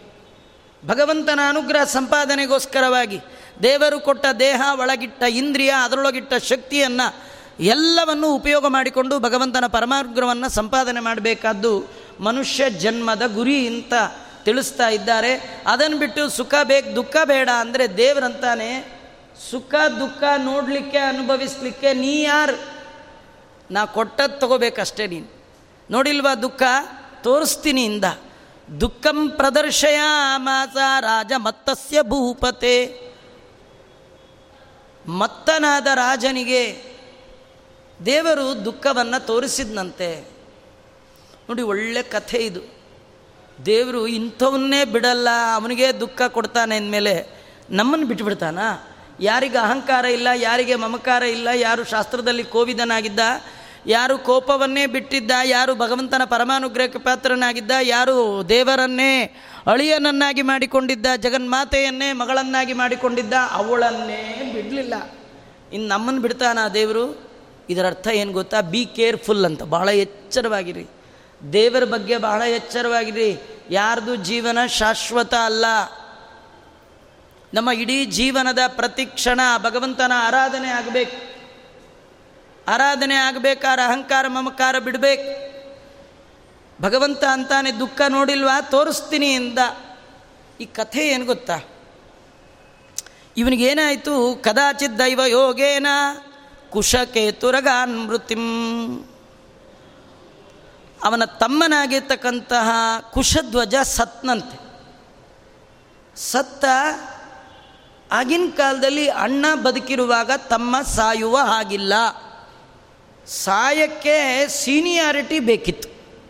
ದೊಡ್ಡೋರು ಇರುವಾಗ ಚಿಕ್ಕವ್ರು ಸಾಯೋ ಆಗಿಲ್ಲ ಈಗೆಲ್ಲ ಓವರ್ಟೇಕ್ ಮಾಡ್ತಾರೆ, ಆದ ಕಾರಣ ಸಾವಿನಲ್ಲೂ ಓವರ್ಟೇಕ್. ದೊಡ್ಡೋರು ಬದುಕೇ ಇರ್ತಾರೆ ಚಿಕ್ಕವ್ರು ಹೋಗ್ತಾ ಇರ್ತಾರೆ ಹೋಗ್ತಾ ಇರ್ತಾರೆ ಹೋಗ್ತಾ ಇರ್ತಾರೆ. ವಯಸ್ಸಾದ ಮುದಿ ಮುದುಕರು ಮನೇಲಿ ಇರ್ತಾರೆ ಪಾಪ. ಹಡ್ದ ಮಕ್ಕಳು ಹೋಗ್ತಾರೆ, ಅಳಿಯಂದ್ರು ಹೋಗ್ತಾರೆ, ಹೆಣ್ಮಕ್ಳು ಹೋಗ್ತಾರೆ ಮೊಮ್ಮಕ್ಕಳು ಸಾಯ್ತವೆ. ಯಾಕೆಂದರೆ ಅವರೆಲ್ಲರ ಸಾವಿನ ದುಃಖವನ್ನು ಅನುಭವಿಸುವಂತಹ ಪ್ರಾರಬ್ಧ ಇವಂದಿರುತ್ತೆ ತುಂಬ ಬದುಕ್ತಾ ಬದುಕ್ತಾ ಬದುಕ್ತಾ ಸುಖಕ್ಕಿಂತ ದುಃಖನೇ ಜಾಸ್ತಿ. ದೀರ್ಘಕಾಲ ಬದುಕಿದವ್ರಿಗೆ ಸುಖ ಇಲ್ಲ. ವಯಸ್ಸಾಗ್ತಾ ಆಗ್ತಾ ಎಂಜಾಯ್ ಎಲ್ಲ ಮುಗಿದೋಗಿರುತ್ತೆ. ಬರೀ ದುಃಖ ಮಾತ್ರ ಉಳಿದಿರುತ್ತೆ. ಅದನ್ನು ನಾವೇ ಅನುಭವಿಸಬೇಕಾದ ಕಾರಣ ದೇವರು ನಮ್ಮನ್ನು ಇಟ್ಟಿರ್ತಾನೆ. ಇನ್ಯಾರಿಗೂ ಟ್ರಾನ್ಸ್ಫರ್ ಮಾಡೋ ಆಗಿಲ್ಲ ಹಾಗಾಗಿ ಆಗಿನ ಕಾಲದಲ್ಲಿ ದೊಡ್ಡವರು ಬದುಕಿದ್ರೆ ಚಿಕ್ಕವರು ಸಾಯೋ ಹಾಗಿಲ್ಲ. ಆದರೆ ಇವರ ಮನೇಲೆ ಮೊಟ್ಟ ಮೊದಲ ಬಾರಿಗೆ ಅಣ್ಣ ಬದುಕಿರುವಾಗ ತಮ್ಮ ಸತ್ತ. ಬಹಳ ದುಃಖ ಆಯಿತು. ಮಕ್ಕಳೆಲ್ಲ ಸಣ್ಣ ಸಣ್ಣ ಮಕ್ಕಳು. ಸತ್ರೆ ಅಪರಕರ್ಮವನ್ನು ಮಾಡುವವರಿಲ್ಲ. ಸ್ವತಃ ತಾನೇ ಮಾಡಿದ. ಮಾಡುವ ಕಾಲಕ್ಕೆ ಚಿತೆಯನ್ನು ಸಿದ್ಧ ಮಾಡಿದ್ದಾನೆ. ಆ ಚಿತೆಯಲ್ಲಿ ತಮ್ಮನ ಹೆಂಡತಿ ಹೋಗಿ ಕೂತಿದ್ದಾಳೆ. ಗಂಡನ ಶವ ತೊಡೆಯಲ್ಲಿಟ್ಟಿದ್ದಾಳೆ. ಇದು ನೋಡಿ ಅಳ್ತಾ ಇದ್ದಾನೆ ಜನಕ ಮಹಾರಾಜ. ಅವನಂತಾನೆ, ಇದುವರೆಗೂ ನನಗೆ ದುಃಖ ಅನ್ನೋದು ಗೊತ್ತಿರಲಿಲ್ಲ. ಅಶೀತಿ ವರ್ಷ ಸಹಸ್ರಂ ಸಂಪ್ರಾಪ್ತಂ ಮಮ ಬಾಮಿನಿ ಅವ ಹೇಳ್ತಾನೆ, ಜನಕ ಮಹಾರಾಜ, ನನಗೆ ಎಂಬತ್ತು ಸಾವಿರ ವರ್ಷ ಇವತ್ತಿನವರೆಗೂ ದುಃಖ ಅಂದ್ರೇನು ಗೊತ್ತಿಲ್ಲ ಅಂತ. ಇದರ ಅರ್ಥ ಏನು ಗೊತ್ತಾ? ಜೀವನದಲ್ಲಿ ಎಂಬತ್ತು ವರ್ಷ ಸುಖವಾಗಿದ್ದೀರಿ ಅಂದರೆ ಅದು ದೇವರ ದಯಾರಿ ಈಗಿನ ಕಾಲಕ್ಕೆ ಎಂಬತ್ತು ವರ್ಷ ಅಂತ ಇಟ್ಕೊಳ್ಳ. ಆಗ ಎಂಬತ್ತು ಸಾವಿರ ವರ್ಷ ಆಗಿದೆ ಅವನಿಗೆ. ದುಃಖ ಅನ್ನೋದು ಗೊತ್ತೇ ಇಲ್ಲ. ಏತಾವತ್ ಕಾಲ ಪರ್ಯಂತಂ ಅದೃಷ್ಟಂ ದುಃಖ ಸಂಚಯಂ. ಅದೃಷ್ಟಂ. ನಾನು ನೋಡೇ ಇಲ್ಲ. ದುಃಖ ಅಂದ್ರೇನು ಗೊತ್ತಿಲ್ಲ. ಆದರೆ ನನ್ನ ತಮ್ಮ ಸತ್ತಾಗ ಅವನ ಜೊತೆ ವೈರಾಗ್ಯದಿಂದ ನೀನು ಕೂಡ ಚಿತೆಯನ್ನು ಏರಿ ಹೊರಲಿಕ್ಕೆ ಸಿದ್ಧ ಆಗಿದ್ದೀಯಲ್ಲ, ಇವತ್ತು ನನಗೆ ಆ ಎಲ್ಲ ದುಃಖಗಳು ಒಟ್ಟಿಗೆ ಬಂದ್ಬಿಡ್ತು. ಚಕಾರ ಪ್ರೇತ ಕಾರ್ಯಾಣಿ ಪುತ್ರಾಣಾಂಚೈವ ಶೈಶವಾತ್. ಮಕ್ಕಳೆಲ್ಲ ಸಣ್ಣವರಾದ ಕಾರಣ ಪ್ರೇತ ಕಾರ್ಯವನ್ನು ತಾನೇ ಮಾಡಿದ. ಆ ಎಲ್ಲ ಮಕ್ಕಳನ್ನು ಆಲಿಂಗನ ಮಾಡಿಕೊಂಡು ಅಳ್ತಾ ಇದ್ದಾನೆ. ಏನು ಮಾಡಲಿ, ಎಂಥ ದುಃಖ ಬಂದುಬಿಡ್ತು ಅಂಥೇಳಿ ಅಳುವ ಕಾಲಕ್ಕೆ ಎಚ್ಚರ ಆಗೋಯ್ತಂತೆ. ಅದು ನಿಜವಾಗಿಯೂ ಏನು ನಡೀತಂದರೆ ಕನಸು ಬಿತ್ತಂತೆ. ಹಬ್ಬ ಅಂತಂದ, ಎದ್ದು ಸೀದಾ ತಮ್ಮನ ಮನೆಗೆ ಹೋದ. ಸದ್ಯ ತಮ್ಮ ಇನ್ನೂ ಮಲಗಿದ್ದ. ಬದುಕಿದೆಯಾ ಬಡಜೀವ ಅಂತ ಅಂದ್ಕೊಂಡ ಈ ಕಥೆ ಏನಂದರೆ ಭಗವಂತ ಸಜ್ಜನರು ಮಾಡುವ ತಪ್ಪಿಗೆ ಎಚ್ಚರದಲ್ಲಿ ಶಿಕ್ಷೆ ಕೊಡಲ್ವಂತೆ. ನಿದ್ದೆ ಒಳಗೆ ಸ್ವಪ್ನದಲ್ಲಿ ಶಿಕ್ಷೆ ಕೊಟ್ಬಿಡ್ತಾನೆ. ದುರ್ಜನರು ಮಾಡುವ ತಪ್ಪಿಗೆ ನಿದ್ದೆಯಲ್ಲಿ ಶಿಕ್ಷೆ ಕೊಡಲ್ಲ, ಎಚ್ಚರದಲ್ಲಿ ಶಿಕ್ಷೆ ಕೊಡ್ತಾನೆ. ಇದು ದೇವರ ಕಾರುಣ್ಯ. ಸಜ್ಜನರು ಏನಾದರೂ ಜೀವನದಲ್ಲಿ ಮಾಡಬಾರದು ಮಾಡಿದರೆ ದೇವರು ಅವರಿಗೆ ನಿದ್ದೆಯಲ್ಲಿ, ಸ್ವಪ್ನಾವಸ್ಥೆಯಲ್ಲಿ ಶಿಕ್ಷೆ ಕೊಟ್ಟು ಅವರನ್ನ ಎಚ್ಚರಿಸ್ತಾನೆ. ನಿಮಗೆಲ್ಲ ಗೊತ್ತಿದೆ. ಅಜಾಮಿಳನ ಕಥೆ. ಅವನಿಗೆ ನಾರಾಯಣ ಅಂದ ತಕ್ಷಣ ಎಚ್ಚರ ಆಯಿತು. ಅವನು ಅಂದ್ಕೊಂಡ ದೇವರು ನನಗೆ ಕೊಟ್ಟಂಥ ಎಚ್ಚರಿಕೆ. ಇನ್ನು ಉಳಿದ ಕಾಲವನ್ನಾದರೂ ನಾನು ಈ ರೀತಿ ತಪ್ಪು ಮಾಡಬಾರ್ದು ಅಂತ ಅವನು ಗಂಗಾ ನದಿ ತೀರದಲ್ಲಿದ್ದ ಅಂತ ನಾವು ಕಥೆಯನ್ನು ಭಾಗವತದಲ್ಲಿ ಕೇಳ್ತೀವಿ.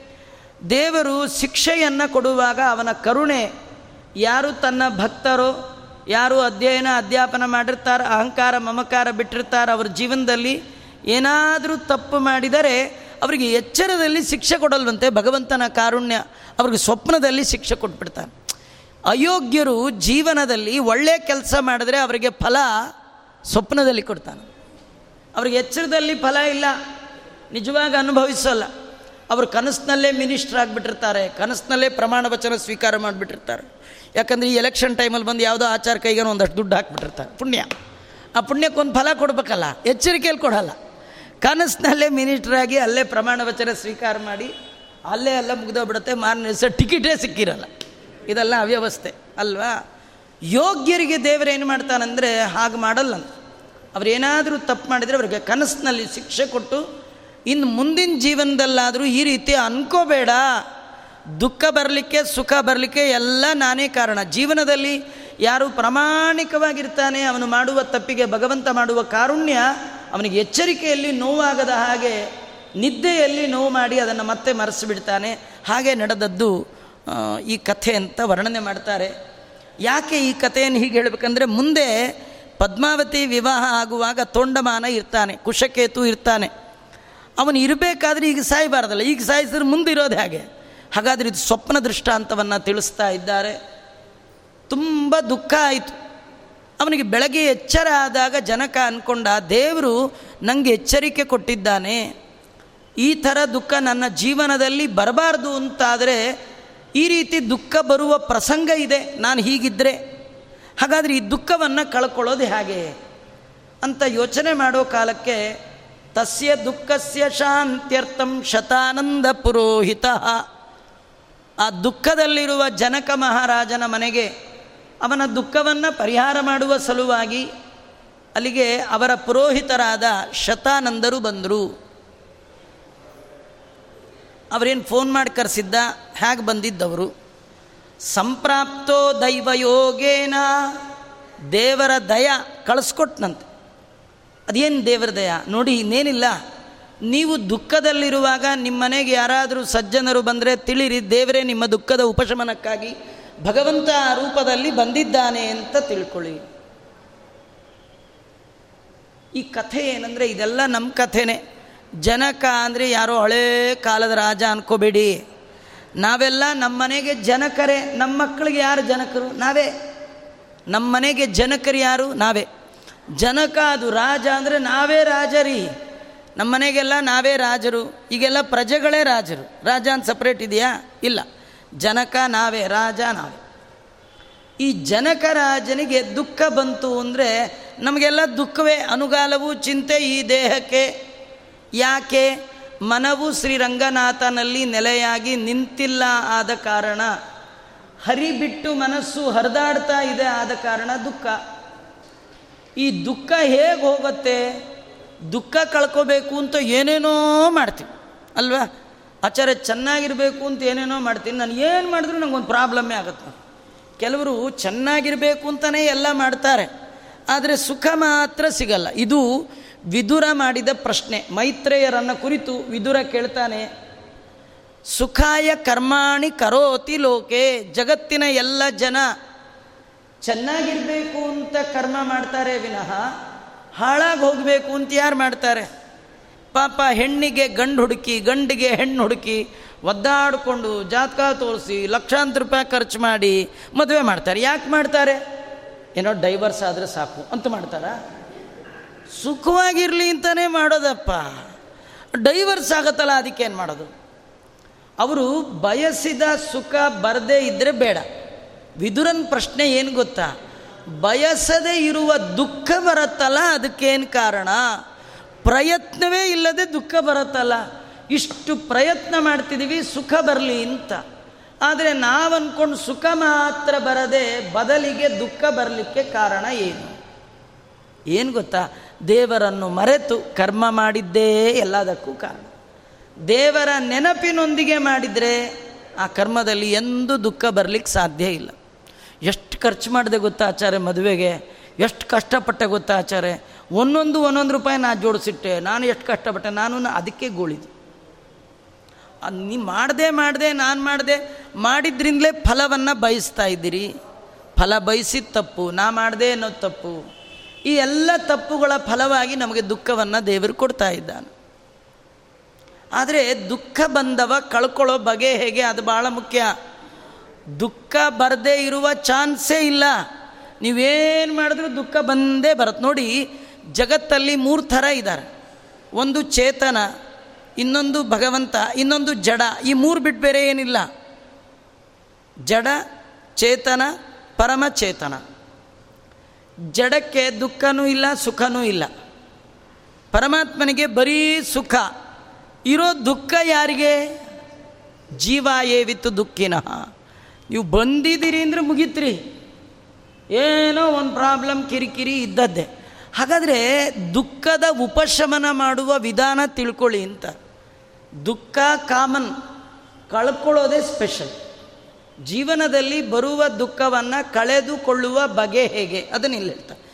ತಸ್ಯ ದುಃಖಸ್ಯ ಶಾಂತ್ಯರ್ಥಂ ಶತಾನಂದ ಪುರೋಹಿತ. ಅವ್ರ ಮನೆಗೆ ಪುರೋಹಿತರು ಬಂದ್ರಂತೆ. ಪುರೋಹಿತರು ಅಂದ್ರೆ ಯಾರು? ಹೋಮ ಮಾಡಿಸೋರಲ್ಲ, ಪುಣ್ಯವಾಚನೆ ಮಾಡಿಸೋರಲ್ಲ, ಶ್ರಾದ್ದ ಮಾಡಿಸೋರಲ್ಲ ಪುರ ಅಂದರೆ ದೇಹ. ಇದಕ್ಕೆ ಹಿತವನ್ನು ಬಯಸುವವರು ಪುರೋಹಿತರಂತ.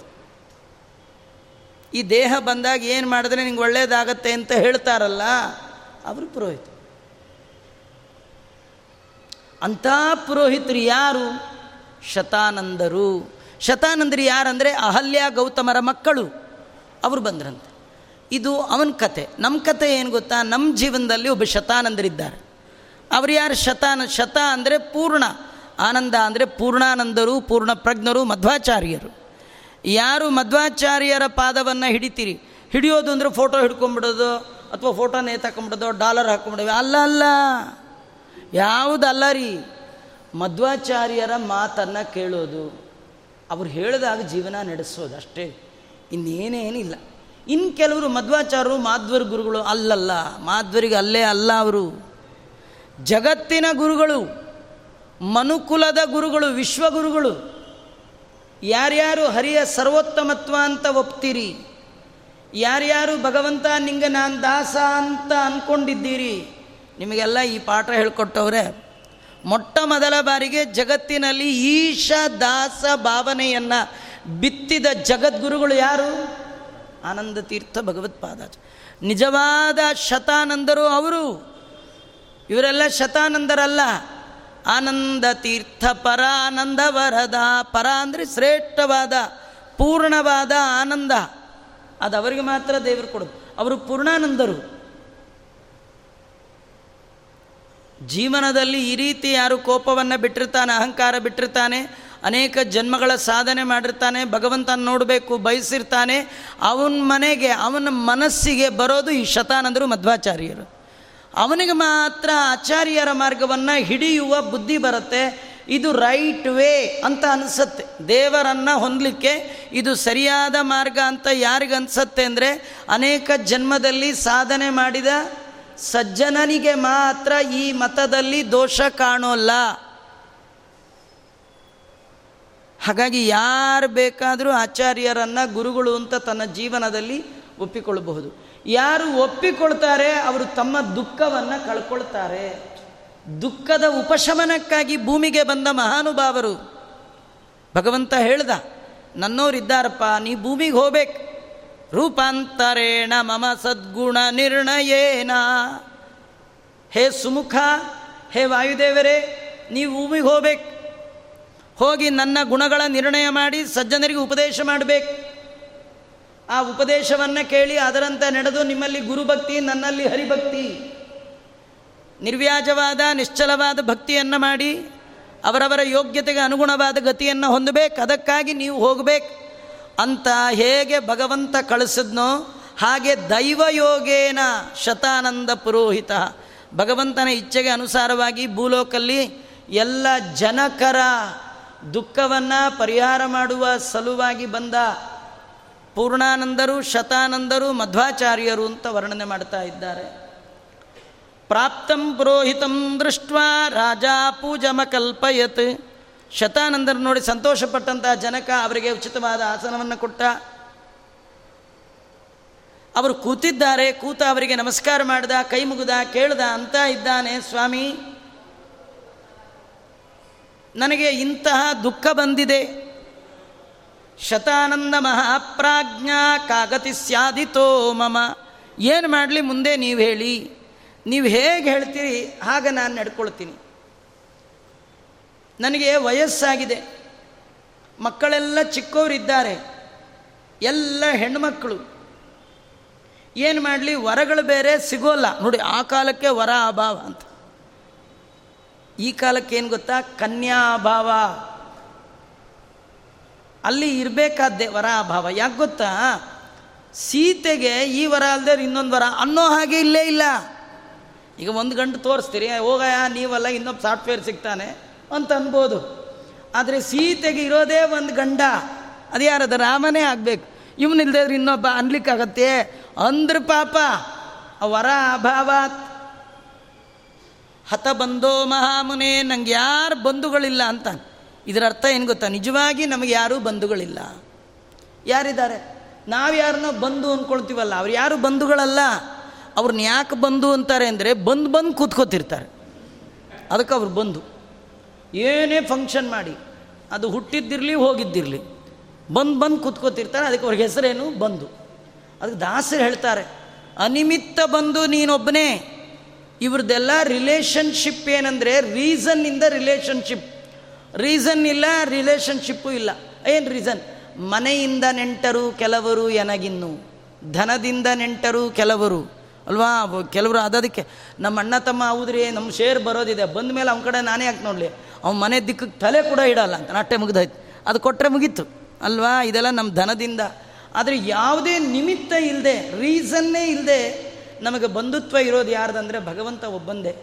ಕನಕದಾಸರು ತುಂಬ ಚೆನ್ನಾಗಿ ಹೇಳ್ತಾರೆ. ನೆಂಟ ನೀನು. ಇವರು ಯಾರಲ್ಲ? ನೆಂಟ ನೀನು ಇಲ್ಲಿದ್ದು ಇದರಿಂದ ಅಗಲಿದೊಡೆ ಒಣ ಹೆಂಟೆಯಲ್ಲಿ ಮುಚ್ಚುವರೋ ಈ ನೆಂಟರು? ಇವರಿಂದುಂಟೆ ಪುರುಷಾರ್ಥ, ರಕ್ಷಿಸು ನಮ್ಮ ನನವರತ ಯಾರು ನೆಂಟರು ಇಲ್ಲ. ಕೆಲವರು ಅದಕ್ಕೆ ಅದಕ್ಕೆ ಆಚಾರ, ನಾನು ಯಾರನ್ನೂ ಮನೆಗೆ ಸೇರಿಸಲ್ಲ ಅಂತ. ದೇವರಂತ ನಿನ್ನೂ ಯಾರು ಮನೆಗೆ ಸೇರಿಸಲ್ಲ? ನೀನು ನೆಂಟ್ರನ್ನ ನೆಂಟರು ಅಂತ ಸೇರಿಸ್ಬೇಡ. ನೆಂಟರ ಒಳಗೆ ನಿಜವಾದ ನೆಂಟ ಭಗವಂತ ಇದ್ದಾನೆ, ಅತಿಥಿಗಳು ಮಾಡು, ಕರಿ. ಬಿಡಬೇಡಪ್ಪ, ಎಲ್ಲರನ್ನು ಮಾಡಬೇಕು. ನೀನು ಮಾಡುವಾಗ ನಮ್ಮ ನೆಂಟರು, ನಾ ಮಾಡಿದ್ದೀನಿ ನಂಗೆ ಅವ್ರು ಮಾಡಲಿಲ್ಲ, ಈ ಎಕ್ಸ್ಪೆಕ್ಟೇಷನ್ ಇಟ್ಕೊಂಡು ಮಾಡ್ತಿಲ್ಲ ಇದು ದುಃಖ.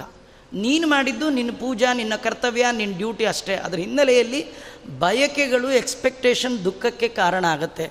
ನೀನು ಏನು ಮಾಡಿದರೂ ನಿಂಗೆ ಕೊಟ್ಟಿದ್ದಾನೆ, ಬುದ್ಧಿ ಕೊಟ್ಟಿದ್ದಾನೆ, ಸಂಪತ್ತು ಕೊಟ್ಟಿದ್ದಾನೆ ಮಾಡಿಸ್ತಾ ಇದ್ದಾನೆ, ಇದೆಲ್ಲ ನೀ ಮಾಡಿಸಿದ್ದು, ನಿಂಗೆ ಸೇರ್ಬೇಕು. ಅಷ್ಟೇ ಇಡು. ನಾನು ಎಷ್ಟು ಮಾಡಿದೆ ನೋಡಿ ನಮ್ಮ ಚಿಕ್ಕಪ್ಪನ ಮಗನಿಗೆ, ಕಡೆಗೆ ಬರಲೇ ಇಲ್ಲ, ಎಂಥ ದುರ್ಬುದ್ಧಿ. ಅನ್ಬೇಡ. ನೀ ಮಾಡಿದ್ದು ಯಾಕೆ ಗೊತ್ತಾ? ದೇವರು ನಿಂಗೆ ಕೊಟ್ಟಿದ್ದಕ್ಕೆ ಮಾಡಿದ್ದು. ನಿಂಗೆ ಕೊಡದಿದ್ರೆ ನೀ ಏನು ಮಾಡ್ತಿದ್ದೆ? ಅಲ್ವಾ? ದೇವರು ಕೊಟ್ಟದ್ದನ್ನು ದೇವರು ಕೊಟ್ಟೆ ಅಂತ ತಿಳ್ಕೊಂಡು ಅದರ ಹಿನ್ನೆಲೆಯಲ್ಲಿ ಏನು ವರವನ್ನು ಬಯಸದಿದ್ದರೆ ಯಾವ ದುಃಖವೂ ಬರಲಿಕ್ಕೆ ಸಾಧ್ಯ ಇಲ್ಲ. ಹಾಗಾಗಿ ಇವನು ಕೇಳ್ತಾ ಇದ್ದಾನೆ ವರ ಅಭಾವ ಆಗಿದೆ. ಏನು ಮಾಡಲಿ ಏನು ಮಾಡಲಿ? ಬಹವ ಶತ್ರವಸ್ಸಂತಿ ತುಂಬ ಜನ ಶತ್ರುಗಳಿದ್ದಾರೆ ಆಚಾರ್ಯ ಏನು ಮಾಡಲಿ? ಅಲ್ವಾ? ಯಾರು ಶತ್ರುಗಳು? ನಿಜವಾಗಿಯೂ ಶತ್ರುಗಳು ಹೊರಗೆ ಯಾರಿಲ್ಲ ಇಲ್ಲ ರೀ. ಎಲ್ಲ ಒಳಗೆ ಕೂತ್ಬಿಟ್ಟಿದ್ದಾರೆ. ದುಶ್ಮನ್ ಕಿದರೆ ಅಂದರೆ ಬಗಲ್ಮೆ ಅಂತ. ಎಲ್ಲೆಲ್ಲೋ ಹೋಗಲ್ಲಂತೆ ಹತ್ತಿರದಲ್ಲೇ ಇದ್ದಾರೆ. ಯಾರಂದರೆ ನಮ್ಮ ಹೃದಯದಲ್ಲಿರುವ ಕಾಮ, ಕ್ರೋಧ, ಲೋಭ, ಮೋಹ ಒಂದಕ್ಕಿಂತ ಒಂದು ಹುಲಿ ಸಿಂಹ ಇದ್ದಂಗವು. ಗೊತ್ತೇ ಆಗಲ್ಲ. ಒಂದು ಬಂದರೆ ಐದು ಫ್ರೀ ಯಾವುದು ಒಂದದು ಅಂದರೆ ಕಾಮ. ಕಾಮ ಅಂದರೆ ಏನು ಗೊತ್ತಾ? ಬೇಕು ಅಂತ ಬಂದರೆ ಸಾಕು. ಒಂದು ಬೇಕು ಅಂತ ಅಂದ್ಕೊಂಡಾಗ ಸಿಗದೇ ಇದ್ದರೆ ಕ್ರೋಧ. ಸಿಕ್ಕಿದ್ರೆ ಲೋಭ. ಏನು ಲೋಭ ಗೊತ್ತಾ? ನಂಗೆ ಸಿಕ್ಕಿದ್ದು ಇನ್ನೊಬ್ಬರಿಗೆ ಸಿಗಬಾರ್ದು. ನನಗೇ ಸಿಗಬೇಕು. ಇನ್ಯಾರಿಗೂ ಸಿಗಬಾರ್ದು. ಈ ಕೆಲವರು ಸ್ವಾಮಿಗಳ ಹತ್ರ ಮಂತ್ರಕ್ಷ ತಗೊಳ್ಳೋ ಮುಂದೆ ಮುಂದೆ. ನಂಗೆ ಸಿಕ್ಕಿಬಿಟ್ರೆ ಸಾಕು. ಇನ್ಯಾರು ಸಿಕ್ಕರು ಸಿಗಲಿ ಬಿಟ್ಟರೆ ಬಿಡಲಿ. ಇನ್ನೊಬ್ರಿಗೆ ಸಿಗಲಿ ಬಾ ತಳ್ಳಿ ಆದರೂ ಮೊದಲು ತೊಗೊಂಡ್ಬಿಟ್ರೆ ಏನೋ ಭಾರಿ ವೀರ ವೈಷ್ಣವ ಅಂತ. ಯಾರು ಹೇಳಿದ್ರಿ? ಇನ್ನೊಬ್ರಿಗೆ ಅವಕಾಶ ಮಾಡಿಕೊಟ್ರೆ ನಿಜವಾದ ವೀರ ವೈಷ್ಣವರು. ಯಾರೋ ಪಾಪ ವಯಸ್ಸಾದವರು ಇರ್ತಾರೆ. ಅವ್ರ ಮೇಲೆ ಇವ್ರ ಬಲ ಪ್ರಯೋಗ ಇರೋದೇ ನಾಲ್ಕು ಜನ. ನಿಧಾನಕ್ಕೆ ತಗೊಳ್ಳಿ. ಇಲ್ಲೇ ಇಲ್ಲ. ಆ ತೀರ್ಥ ಮಂತ್ರಾಕ್ಷತೆ ಒಳಗೆ ನಮ್ಮನ್ನು ನೋಡ್ಬೇಕು ಮಹಿಮಾ. ಅಲ್ಲಿ ಒಗ್ಗಟ್ಟಿನ ಪ್ರದರ್ಶನ. ಅಲ್ವಾ? ಅದೆಲ್ಲ ಮಾಡಬಾರ್ದು. ಹಾಗಾಗಿ ಇಲ್ಲಿ ಹೇಳ್ತಾರೆ ದೇವರು ನಂಗೆ ತುಂಬ ಶತ್ರುಗಳಿದ್ದಾರೆ. ಒಂದು ಕಾಮ. ಕಾಮ ಅಂದರೆ ಬಯಕೆ. ಸಿಕ್ಕರೆ ಸರಿ ಸಿಗದಿದ್ದರೆ ಕ್ರೋಧ, ಸಿಕ್ಕ ಮೇಲೆ ಲೋಭ. ಲೋಭ ಅಂದರೆ ನನ್ನಲ್ಲಿ ಇರಬೇಕು, ಮತ್ತು ಅದನ್ನು ಬಿಡೋಕ್ಕಾಗದೇ ಇರೋಷ್ಟು ಮೋಹ. ಆಮೇಲೆ ಇನ್ಯಾರಿಗಾರ ಬಂದುಬಿಟ್ರೆ ಮಾತ್ಸರ್ಯ ಇವೆಲ್ಲ ಒಂದಕ್ಕೊಂದು ಫ್ರೀ ಬರುವಂಥದ್ದು. ಅದರಿಂದ ಬೇಕು ಬಿಟ್ಟುಬಿಟ್ರೆ ಎಲ್ಲ ದೇವರ ದಯ. ಬೇಕು ಅಂದರೆ ಏನನ್ನು ಬೇಕು ಅನ್ನಬೇಡಿ ಯಾಕಂದರೆ ಏನು ಕೊಡಬೇಕು ಅಂತ ಫಿಕ್ಸ್ ಆಗಿದೆ ಅದನ್ನು ಕೊಟ್ಟೇ ಕೊಡ್ತಾನೆ. ನೀವು ಸುಮ್ಮನೆ ನಿಮ್ಮ ಕರ್ಮ ದೇವರ ಪೂಜೆ ಅಂತ ಮಾಡ್ತಾ ಹೋಗಿ ಕೊಡಬೇಕಾದ ಅವನಿಗೆ ಬಿಡಿ. ಕರ್ಮಣ್ಯೇವಾಧಿಕಾರಸ್ಥೆ ಮಾ ಫಲೇಶ್ವ ಕದಾಚನ. ಎಂದೆಂದೂ ನೀವು ಫಲದ ಬಗ್ಗೆ ಯೋಚನೆ ಮಾಡಬೇಡಿ. ಕರ್ಮ ಮಾತ್ರ ಮಾಡಿ. ಅದು ನನ್ನ ಆರಾಧನೆ ಅಂತ ಮಾಡಿ. ಕುರುವತೆ ಕರ್ಮ ಯತ್ಪ್ರೀತೆಯೇ ಸಜ್ಜನ. ಕೇವಲ ಭಗವಂತ ನಿನ್ನ ಪ್ರೇರಣೆಯಿಂದ ನಿನ್ನ ಪ್ರೀತಿಗಾಗಿ ನಿನಗೂ ಒಪ್ಪಿಸ್ಬೇಕು ಅಂತ ಈ ಕರ್ಮವನ್ನು ನೀ ಹೇಳಿದೀಯಾ ಅಂತ ಮಾಡ್ತಾ ಇದ್ದೀನಿ. ಇಷ್ಟು ಮಾಡಿಬಿಟ್ರೆ ಸಾಕು. ದೇವರಂತ ನಿನ್ನ ಅಕೌಂಟ್ಗೆ ಬಂದಿರೋ ತಗೋಪ್ಪ ಮತ್ತೆ ದಿನ ಕೇಳಬೇಡ. ದಿನ ಕೆಲಸಕ್ಕೆ ಹೋದಾಗ, ಸಂಬಳ ಯಾವತ್ತು ಕೊಡ್ತೀರಿ? ಸಂಬಳ ಯಾವತ್ತು ಕೊಡ್ತೀರಿ? ಅಂತ ಕೇಳಿದ್ರೆ ಏನು ಅಂತಾರೆ ರೀ ಸುಮ್ಮ ಕೆಲಸ ಮಾಡ್ಕೊಂಡು ಹೋಗ್ರಿ, ನಿಮ್ಮ ಅಕೌಂಟ್ಗೆ ಹಾಕಿ, ಅಂತಾರೋ ಇಲ್ಲ? ಈ ಲೋಕದಲ್ಲೇ ಇಷ್ಟಿರಬೇಕಾದ್ರೆ, ಕರುಣಾ ಸಮುದ್ರನಾದ ಭಗವಂತ ಅಂತಾನೆ ನಿನ್ನ ಕರ್ಮ ಕಟ್ಕೊಂಡು ನನಗೇನಾಗಬೇಕಪ್ಪ? ನಿನ್ನ ಕರ್ಮಕ್ಕೆ ಏನು ಫಲ ಕೊಡಬೇಕೋ ಕೊಟ್ಬಿಟ್ಟಿದ್ದೀನಿ ನೀ ಕೇಳಿ ಮಾಡಬೇಡ. ನಿನಗೆ ನನ್ನ ಕರ್ಮಕ್ಕಿಂತಲೂ ಫಲದ ಮೇಲೆ ಡೈಲಿ ಬಂದು ಸಂಬಳ ಸಂಬಳ ಸಂಬಳ ಕೇಳ್ತಿದ್ರೆ. ನಮ್ಮ ಕೆಲಸಕ್ಕಿಂತ ಸಂಬಳದ ಮೇಲೆ ತಾಯ್ತು ದೇವ್ರಂತಾನೆ, ನಿಂಗೆ ಫಲದ ಮೇಲೆ ಆಸೆ. ಕರ್ಮದ ಮೇಲೆ ಇಲ್ಲೇ ಇಲ್ಲ. ಕರ್ಮ ನನ್ನ ಪೂಜೆ ಅಂತ ಮಾಡು, ನನ್ನಲ್ಲಿ ಪ್ರೀತಿ ಇಟ್ಟು ಮಾಡು, ನನ್ನಲ್ಲಿ ಮನಸ್ಸಿಟ್ಟು ಮಾಡು, ನನ್ನ ಆಜ್ಞೆ ಅಂತ ಮಾಡು ನಿನ್ನ ಫಲವನ್ನು ಹೇಳದೆ ಕೇಳದೆ ನಿನ್ನ ಅಕೌಂಟ್ಗೆ ಹಾಕ್ತೀನಿ ಅಂತ ಭಗವಂತ ಅಂತಾನೆ. ನಾವು ಬರೀ ಕರ್ಮ ಮಾಡ್ತೀವಿ, ಮಾಡುವಾಗ ಫಲದ ಕಾಮನೆಯೊಂದಿಗೆ ಮಾಡ್ತೀವಿ. ನಮ್ಮೆಲ್ಲ ದುಃಖಕ್ಕೆ ಕಾರಣ ಆಗ್ತಾ ಇದೆ. ಇವನಂತ ಇದ್ದ ನಂಗೆ ತುಂಬ ಶತ್ರುಗಳಿದ್ದಾರೆ. ಯಾರು? ರಾವಣೇಂದ್ರಜಿತ ದಯಹ ರಾವಣ ಇಂದ್ರಜಿತ್ ಮೊದಲಾದವರು. ಇವನ ಕಥೆಯಲ್ಲಿ ನೋಡುವಾಗ ಅವರೆಲ್ಲರೂ ಕೂಡ ಇವನ ಮೇಲೆ ಮುಗಿ ಬೀಳಬೇಕು ಅಂತ ಕಾಯ್ತಾ ಇದ್ದಾರೆ. ಅವರೆಲ್ಲ ಯುದ್ಧಕ್ಕೆ ಬಂದರೆ ನಂಗೆ ಯುದ್ಧ ಮಾಡುವ ಸಾಮರ್ಥ್ಯ ಇಲ್ಲ. ಸೀತಾಯ ಚಾತಿ ರೂಪಾಯ ಸ್ವರೂಪ ಪುರುಷೋಯತ. ನನ್ನ ಮಗಳು ಸೀತಾದೇವಿ, ಲೋಕೈಕ ಅಪ್ರತಿಮ ಸುಂದರಿ, ಅಂತಹ ಹುಡುಗಿಗೆ ಒಳ್ಳೆ ಹುಡುಗ ಬೇಕು. ಕೇಳೋದೇನು ತಪ್ಪ್ರಿ ಒಳ್ಳೆ ಹುಡುಗ ಬೇಕು. ಎಲ್ಲಿಂದ ತರಲಿ ಎಲ್ಲಿಂದ ತರಲಿ? ಭಾಳ ದುಃಖ ಆಗಿಬಿಟ್ಟಿದೆ. ಏನು ಮಾಡಿದ್ರೆ ನನಗೆ ಒಳ್ಳೆ ಅಳಿಯಂದ್ರೆ ಸಿಗ್ತಾರೆ ಒಂದು ಆಸೆ. ಈಗ ನಾಲ್ಕು ಹೆಣ್ಮಕ್ಳಿದ್ದಾರೆ ಒಂದೇ ಮನೆಗೆ ನಾಲ್ಕು ಜನ ಹೆಣ್ಮಕ್ಳನ್ನೂ ಕೊಡಬೇಕು ಅಂತ. ಅಂದರೆ ಒಬ್ಬರೇ ಬೀಗ್ರಿ ಇರಬೇಕು. ನಾಲ್ಕು ಹೆಣ್ಮಕ್ಳು, ನಾಲ್ಕು ಬೀಗರು. ಒಬ್ಬರು ಸೌತ್ ಆಫ್ರಿಕಾ ಇನ್ನೊಬ್ಬರು ಮಸ್ಕಾಟು, ಇನ್ನೊಬ್ರು ಇಲ್ಲೆಲ್ಲ ರಾಯಚೂರು, ಇನ್ನೊಬ್ರು ಇನ್ನೆಲ್ಲೋ ಇದ್ಬಿಟ್ರೆ ದೀಪಾವಳಿ ಹಬ್ಬಕ್ಕೆ ಹೋಗ್ಬೇಕಂದ್ರೆ ಈ ಬೀಗ್ರಿ ಯಾರ ಮನೆಗೆ ಹೋಗ್ಬೇಕು? ಇವ್ರ ಮನೆಗೆ ಬಂದರು ಅವ್ರಿಗೆ ಸಿಟ್ಟು, ಅವ್ರಿಗೆ ಬಂದರೆ ಕಿರಿಕಿರಿ. ಒಂದೇ ಬೀಗ್ರಿದ್ರೆ ಈಸಿ. ಅಲ್ವಾ? ಮಠ ಛತ್ರದಲ್ಲೆಲ್ಲರೂ ಕೊಟ್ಟು ಎಲ್ಲರನ್ನು ಖರ್ಚು ಗೋವಿಂದ ಅನಿಸ್ಬಿಡ್ಬೋದು. ಹೀಗೆಲ್ಲ ಮಾಡಲಿಕ್ಕೆ ಅನುಕೂಲ ಇರುತ್ತೆ. ಅದಕ್ಕೆ ಒಬ್ಬರೇ ಬೀಗರಿರಬೇಕು ಅವ್ರಿಗೆ ನಾಲ್ಕು ಜನ ಮಕ್ಕಳಿರಬೇಕು ಒಳ್ಳೆ ಹುಡುಗರು ಇರಬೇಕು, ನೋಡ್ಲಿಕ್ಕೆ ಎರಡು ಕಣ್ಣು ಸಾಲಬಾರ್ದು, ಕೈ ತುಂಬ ಸಂಪಾದನೆ ಇರಬೇಕು, ಎಲ್ಲ ಅಲ್ಲರ ಒಂದೆರಡು ಇದ್ದರೆ ಅದನ್ನು ಫುಲ್ಫಿಲ್ ಮಾಡೋದೇ ಕಷ್ಟ. ಹೆಣ್ಣೆತ್ತವ್ರು ಹೀಗೆಲ್ಲ ಪೂರ ಇಟ್ಕೊಂಡು ಕೂತ್ಬಿಟ್ರೆ ಯಾವಾಗ ಸಿಗಬೇಕು ಏನಾಗಬೇಕು ಆದರೆ ನೀವು ಅಂದ್ಕೊಂಡಿದ್ದೆಲ್ಲ ಆಗತ್ತೆ. ಯಾವಾಗ ದೇವರ ದಯ ಇದ್ದರೆ ಇವನೇನೇನೋ ಕೇಳ್ತಾ ಇದ್ದಾನೆ. ಶತಾನಂದರು ಹೇಳಿದ್ರು, ಯಾಕೆ ಯೋಚನೆ ಮಾಡ್ತೀಯ? ನಿಂಗೆಲ್ಲ ಅನುಕೂಲ ಆಗುತ್ತೆ. ನಿನ್ನ ಹೆಣ್ಮಕ್ಳಿಗೆ ಮದುವೆ ಆಗುತ್ತೆ. ಒಂದೇ ಬೀಗರು ಸಿಗ್ತಾರೆ. ನಾಲ್ಕು ಜನ ಗಂಡು ಮಕ್ಳು ಇರ್ತಾರೆ. ಅಂಥ ಗಂಡು ಜಗತ್ತಲ್ಲೇ ಇಲ್ಲ. ಅಂಥದ್ದು ನಿನಗೆ ಅನುಗ್ರಹ ಮಾಡ್ತೀನಿ. ನೀ ಏನು ಯೋಚನೆ ಮಾಡಬೇಡ. ನಿನಗೊಂದು ಕತೆ ಹೇಳ್ತೀನಿ, ಭಕ್ತಿಯಿಂದ ಕೇಳು ಅಂತಾರೆ.